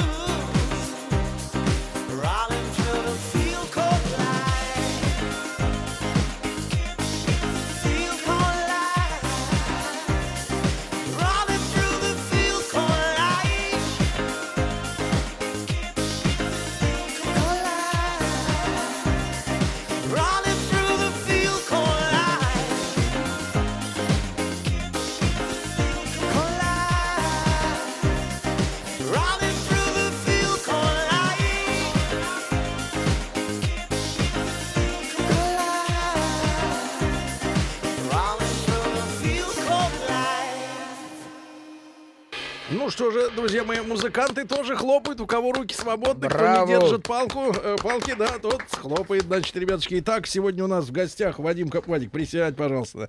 Да, Вадим танцевал, э, снимал и надевал очки. Сергей, тут против... Вас просят подтвердить, это реально живой звук? Ну, конечно, сегодня музыканты сейчас выступают обычно э, с наличием э, плейбека, да, где записаны те инструменты, которые, чтобы э, исполнить их вживую, да, надо еще человек двадцать нагнать на сцену. А, вот, а это уже не бюджетно. Но бас-гитара настоящая, есть выпендрежный, действительно настоящий барабан э, вместе с электронными партиями, да, и клавиши частично живые, ну, и голос живой, да. Голос. голос ну, абсолютно живой. И про- прописаны некоторые бэки, да, вот Подпевки. Там хоровые, да. Ну вот, Вадик, а, значит, буду читать тебя. Опять буржуазия, значит, Вадик, это тебе пишут. Шикарная музыка, живые барабаны, значит, живой звук, сладенький, сладкарик. М-м, Вадик лукавит, не поделили бабки за песни а, группы Triangle Sun. Вот народ тебя пригвождает. Вот скажи, бабки поделили? Ну, было бы что делить, начну с этого. Жук ты! Обычно, когда да. у нас ротация, наши да. песни крутятся. Обычно это просто это копейки. копейки. Скажу вам сразу, да, чтобы реально куда было. Уходят, всякие отчисления, рубли? Всякие, конечно, для любого музыканта главный, да. главный заработок — это mm. какие-то выступления и концерты. Вот когда у тебя следующее выступление Следующее будет? выступление будет сегодня в городе, кстати, да. Санкт-Петербург. Да. И завтра тоже в Санкт-Петербург. Сегодня будет Крыша восемнадцать, а завтра Будда-бар. Вот прям после эфира мы отправляемся как на Сапсане. Хорошо, когда музыкант сам помнит, где он будет выступать. Ну, еще это хорошо. Он это же хорошо. сам. Значит, это, это его Вадик, деньги. А вот давай я тебя спрошу, вот откровенно, искренне. Значит, смотри, вы разъединились, да, с Triangle Sun, вот, и ты говоришь, вот нужен был личностный рост. У меня вот такое ощущение, знаешь, не ощущение не только про тебя. Я, мы же наблюдаем распады, да, каких-то дуэтов. Там, ну, по, по пальцам можно пересчитать людей, которые работали, ну, грубо говоря, до конца вместе, да, потому что все распались, все дуэты, я не, про чай вдвоем сейчас не будем. А они не, тоже распались. Не тот пошив, да, но тем не менее, да, распались. Вот что интересно, да, люди растут, а потом, ты знаешь, может быть, это является бегством от неудобной такой ситуации, когда есть э, в коллективе люди, грубо говоря, равные тебе по возрасту, ну, условно говоря, по опыту, да, и который может сказать, ты придешь, например, покажешь партитуру, не знаю, пользуешься ли ты партитурой, но ты прикажешь и смотри, вот я написал мелодию, он скажет, да фуфло, брат, а А здесь вот в новых раскладах, да, ты как бы освобождаешься от партнера, который может тебе послать на три буквы, например, да, и приходишь к ребятам, которые вот недавно как, как бы, да, вокруг тебя появились, и они же не могут сказать тебе, брат, это чухня, это, это как бы не то, давай, нет, они будут сказать, о, круто, давайте играть. И вот э, ценз, да, снижается, вот такой качественный ценз. Э, есть такая история? Но... И, с одной стороны, освобождение от критика, да, возможно, потом усталость друг от друга, потом бабки, ну и в итоге э, многие музыканты вот оста- остаются без, грубо говоря, м- критического контроля со стороны давнего партнера. Вы знаете, я, наверное, все-таки приоткрою занавес сейчас, потому что я люблю, когда все по-честному. Приоткрою этот занавес. В очередной раз. Да, и, в общем, начну с того, что, собственно, все песни группы Triangle Sun, ну почти все, за исключением там одной или двух, мелодии и слова... написаны мной. Mm. И это действительно факт. Так. Но почему-то везде я указан как только автор текстов. Вот такой вопрос. И когда-то Саша принес мне контракт, который я подписал, не хорошо разбираясь, читая который, я просто, у меня волосы дыбом встают, что я там вообще никаких прав не имею. Вот. Поэтому, собственно, я подумал, а зачем мне дальше идти, когда я могу сам писать свои песни, ни от кого не зависеть. И вот, собственно, буквально через полгода у меня появился свой сольный альбом. Вот. И вот буквально в этом месяце я планирую выпустить еще один сингл и снять два клипа. Я чувствую в себе потенциал, и, а когда его мешают сдерживать, это неправильно. Поэтому, собственно, я и принял такое решение уйти. Это раз. Во-вторых, отношения с Сашей тоже зашли в тупик. тоже зашли в тупик, я тут говорю честно и ну открыто. Вот Битлов Почему? подкосила Йоко Оно. Из... У вас тоже женщина У помешала? Нас была женщина. Cherchez la femme, да? Ищите Правда? женщину. Да, просто вот, же, Саша смотри, как сложно работать в музыке натуралом. Я скажу вам так. Я скажу вам так. Я просто познакомил Сашу с девушкой. Со своей. Она была как пиар-менеджер. Я привел фактически ее в группу. И вдруг что-то произошло. Вдруг что-то произошло. И Саша поменялся. Они стали парой угу. и поженились. Вот смотри, опять, и вот, Сашу подменили. А смотри, а смотри, ты сделал, смотри, первый не прочел контракт, привел женщину. О, видишь, причина. Две роковые ошибки. Reason is you, yes. Ну, брат, своими руками вы вырыл этот противотанковый ров. Да.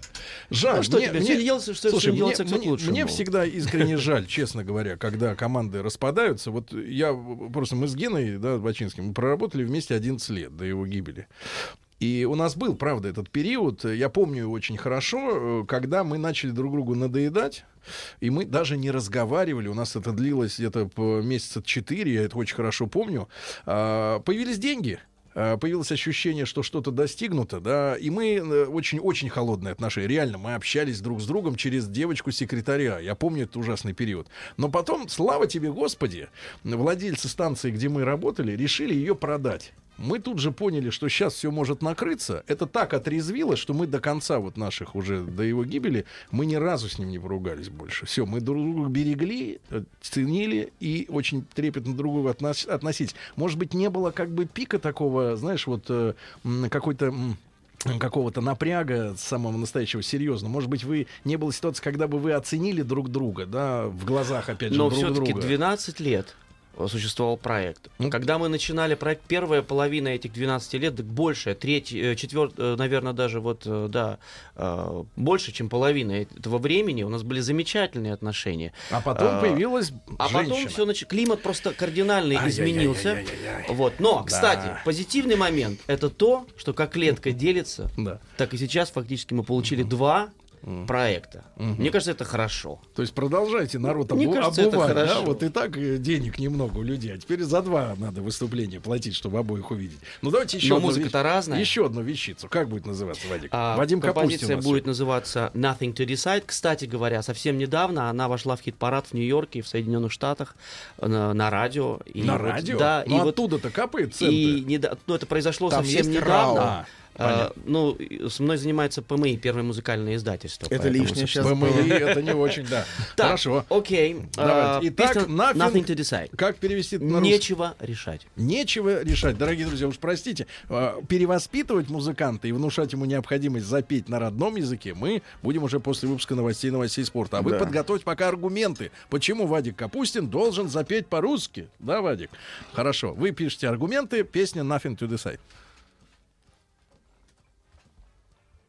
Сейчас. Еще секундочку. Вот.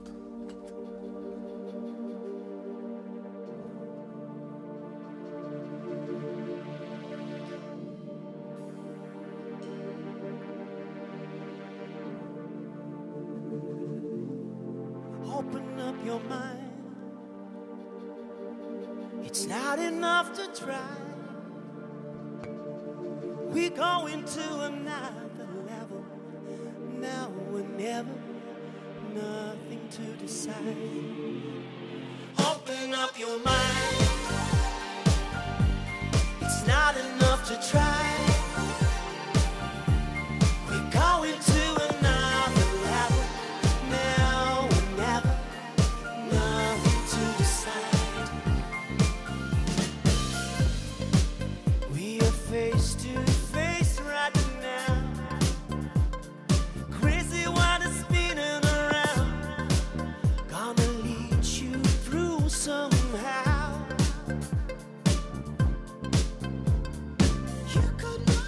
When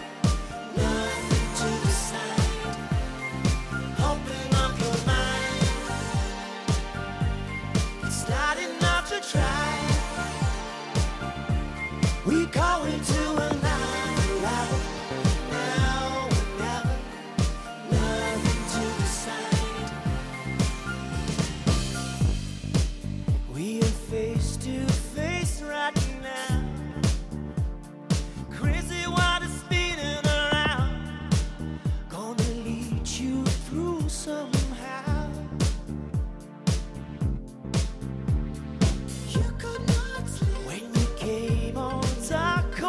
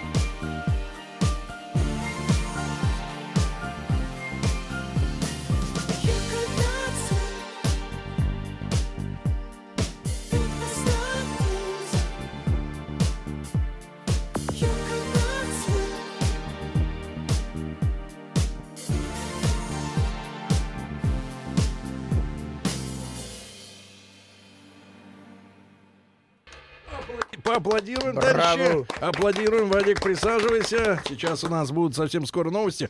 Значит, спрашивают, кто поет. Где женщины спрашивают, кто поет? Вадим Капустин. Вот он сам, понимаешь, отвечает. Как в детском садике. Культурно встал, сказал, кто я такой. Пишут неплохо так. Даже, скажем, четко. Да, четенько. Вот, Вадик, но те, которые, может быть, не совсем в теме, сейчас только просвещаются, они пишут и Modern Token, и Лазарев, и, можно сказать, Стинг. И даже отдельно Томас Андерс. И отдельно Томас Андерс, да, от Modern Token, тоже распавшегося безвременно дуэта. Ребятушки, кстати, Томас Андерс отсудил шестьдесят тысяч евро у Дитера Больна за клевету в его книжке про то, какой, какие у них были отношения. Так что, брат, не все потеряно. Может, шестьдесят тысяч рублей у тебя еще капнет на карту когда-нибудь, да? Мы, забывая задние, простираемся вперед. Да, ребятушки, я смотрю на список песен, которые подготовили сегодня музыканты к исполнению, но одно они точно споют. Это, конечно, «Голубей». Наконец-то Вадим Капустин поет по-русски. Этого надо дождаться, ребятушки. Сейчас новости.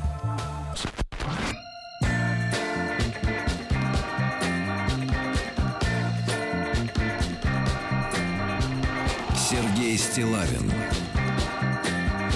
и его друзья.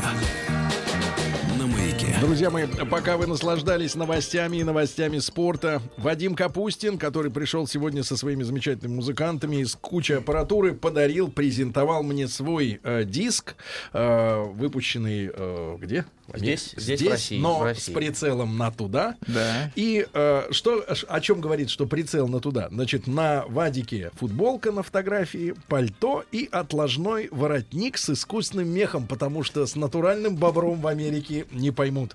Вадик, значит, мы по традиции просим наших участников пятничного концерта взять в руки ноты, вот, и обнаружить талант исполнения народной по-настоящему песни про голубей, да. К счастью, ты человек, который в детстве жил с народом, правильно? Ну и вообще не отрывался от корней, несмотря на вот эту манию петь по-английски. И я раздал ноты, и музыканты с удовольствием обнаружили, что ля минор — это доминирующая будет у нас, да, так сказать, гармония. Прошу, да, да, да. Эксперимент, друзья. Кстати мои. говоря, это момент истины. Многие да. спрашивают, почему ты не поешь по-русски? Да. Друзья, угу. внимание, да. этот момент наступил. Вадик отдельно запишет на свой двухдорожечный кассетный магнитофон запись этого эфира и будет показывать тем, кто будет говорить, почему не поешь. А он говорит, а вот пою. Пожалуйста, Вадим. Да, итак...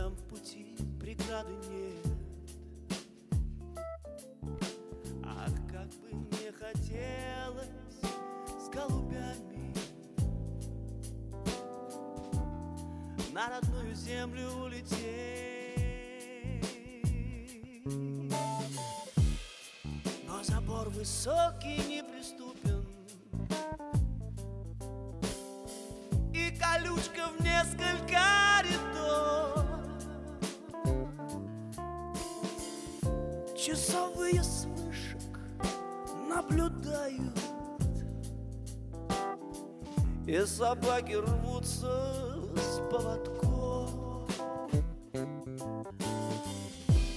Вот уже и вечер догорает, солнце тлеет, словно уголек, и на нарах песню напевает молодой красивый паренек. Он поет так тяжко жить на свете, без красивых ласковых подруг. А еще труднее жить без воли. Вся тюрьма заслушалась вдруг. Плачут в дальних камерах ребята,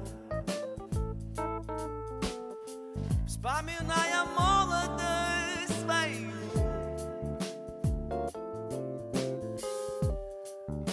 вспоминая прошлое когда-то. Как говорили ласково, люблю. Источник There's the peaceful room. Remember, remember room.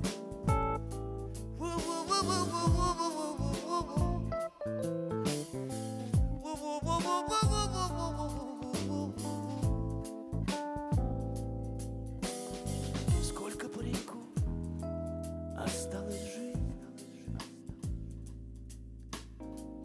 Check it out, check it out, check it out, man. Check it out, check it out, check it out.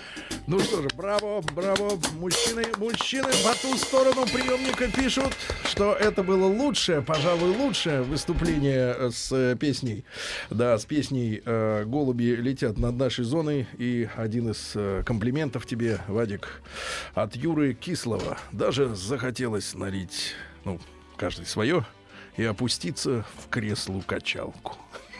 Спасибо, а вот Вадик. Вам, Серж, Вадик, пишет, да. Пора уже нам делать с вами голубиный сборник. Из всех тех, кто спел эту песню. Ну, Вадик сейчас промокнет горло, потому что он чуть-чуть по низам прошелся, да, связки, связки заболели, сейчас промоем связки, прокипятим. Вот, ну, приходилось тебе такое исполнять? Ой, вы знаете... Не гонял тебя Градский-то по этой теме? Вот честно, честно, как-то Бог миловал, и, в общем, всегда... Да ты не зарекайся. Всегда пел, в общем, то, что нравится. Как у тебя в детстве обстановка была на районе? Ты чьих был?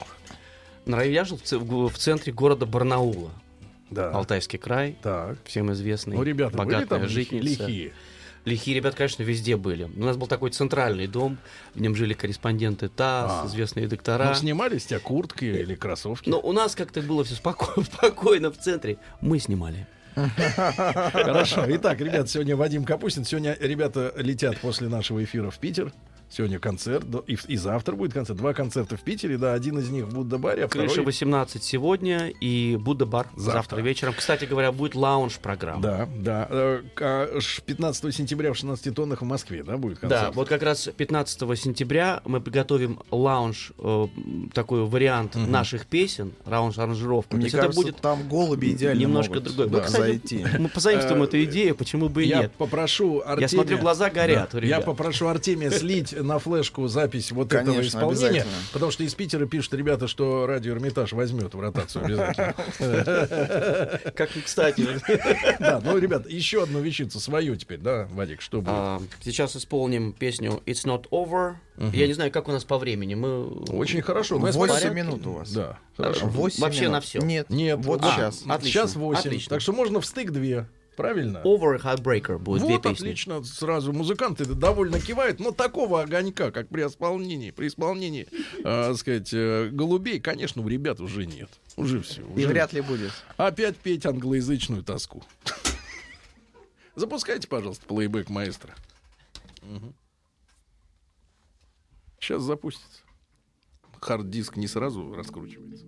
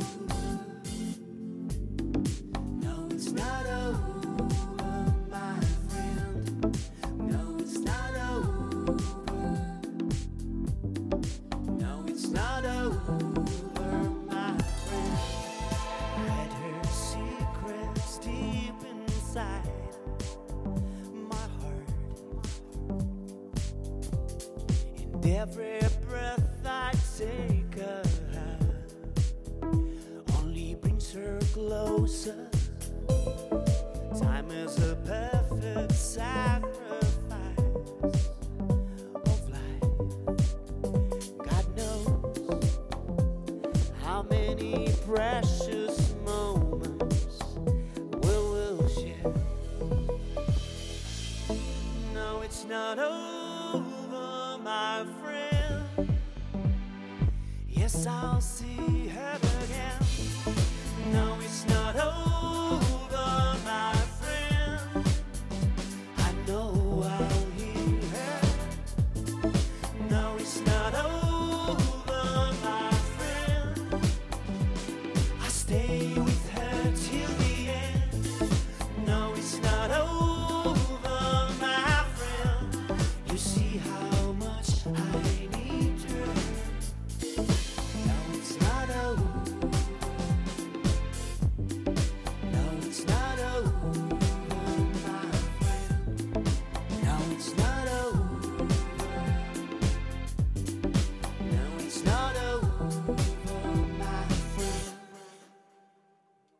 Ну, это прекрасно. Браво. Это прекрасно. Слушайте, я думаю, чтобы нам не ломать удовольствие слушателям и не резать в силу технических регламентов следующий ваш трек.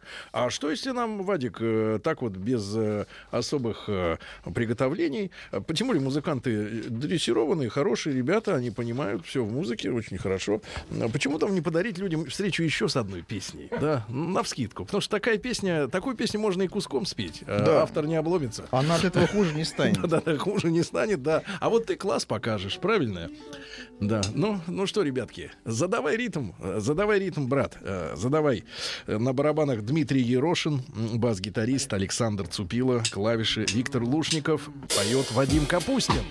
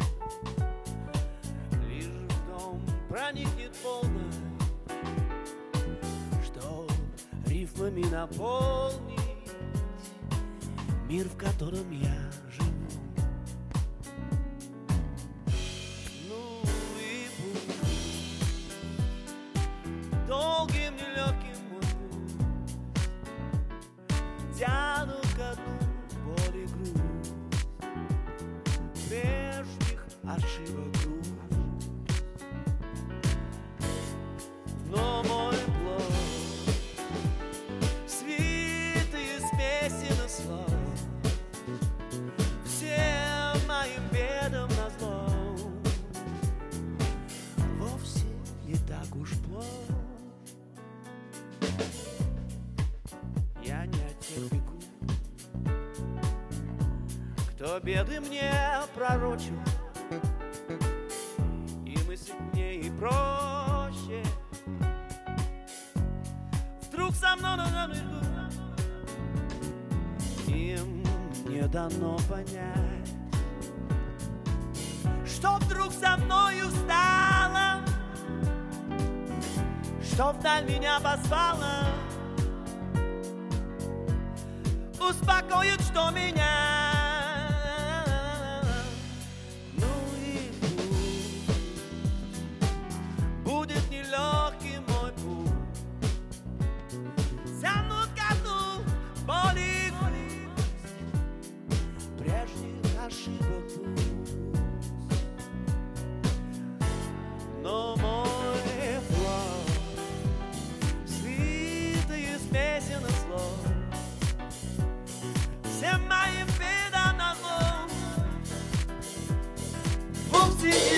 Вот так, Юрий Эдуардович, петь-то надо было.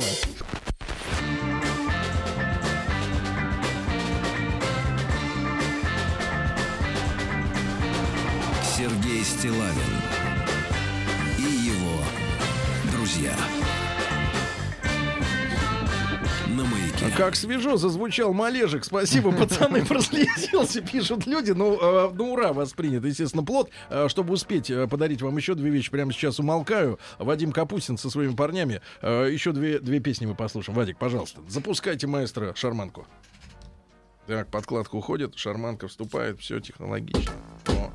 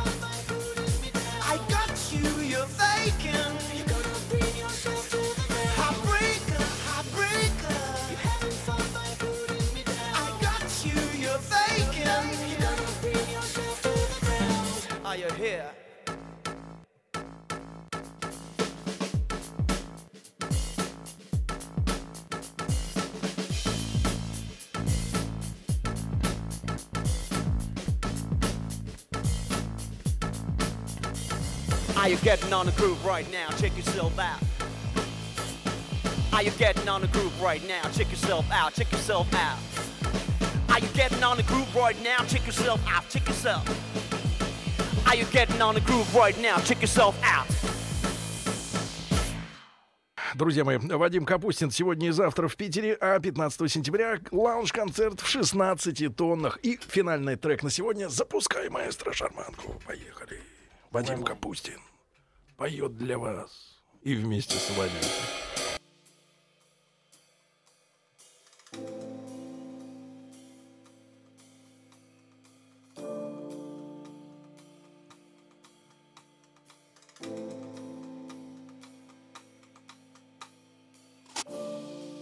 Why the vase is broken? Why the debris on the floor? Confessions left unspoken. You're the one I'm looking for. Searching for the ice now. Why do I see someone's back? Can you smell the guilt around?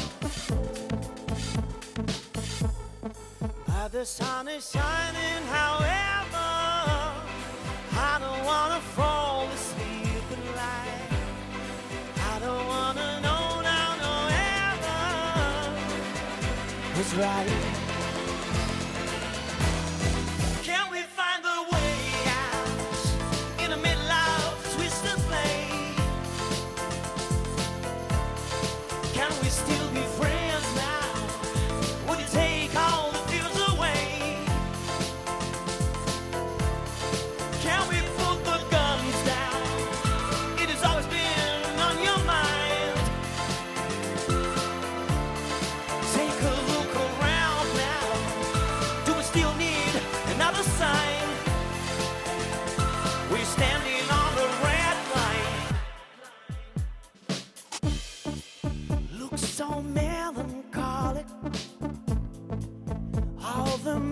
And broken down, thinking that is chronic. All the friends are leaving house, searching for solution.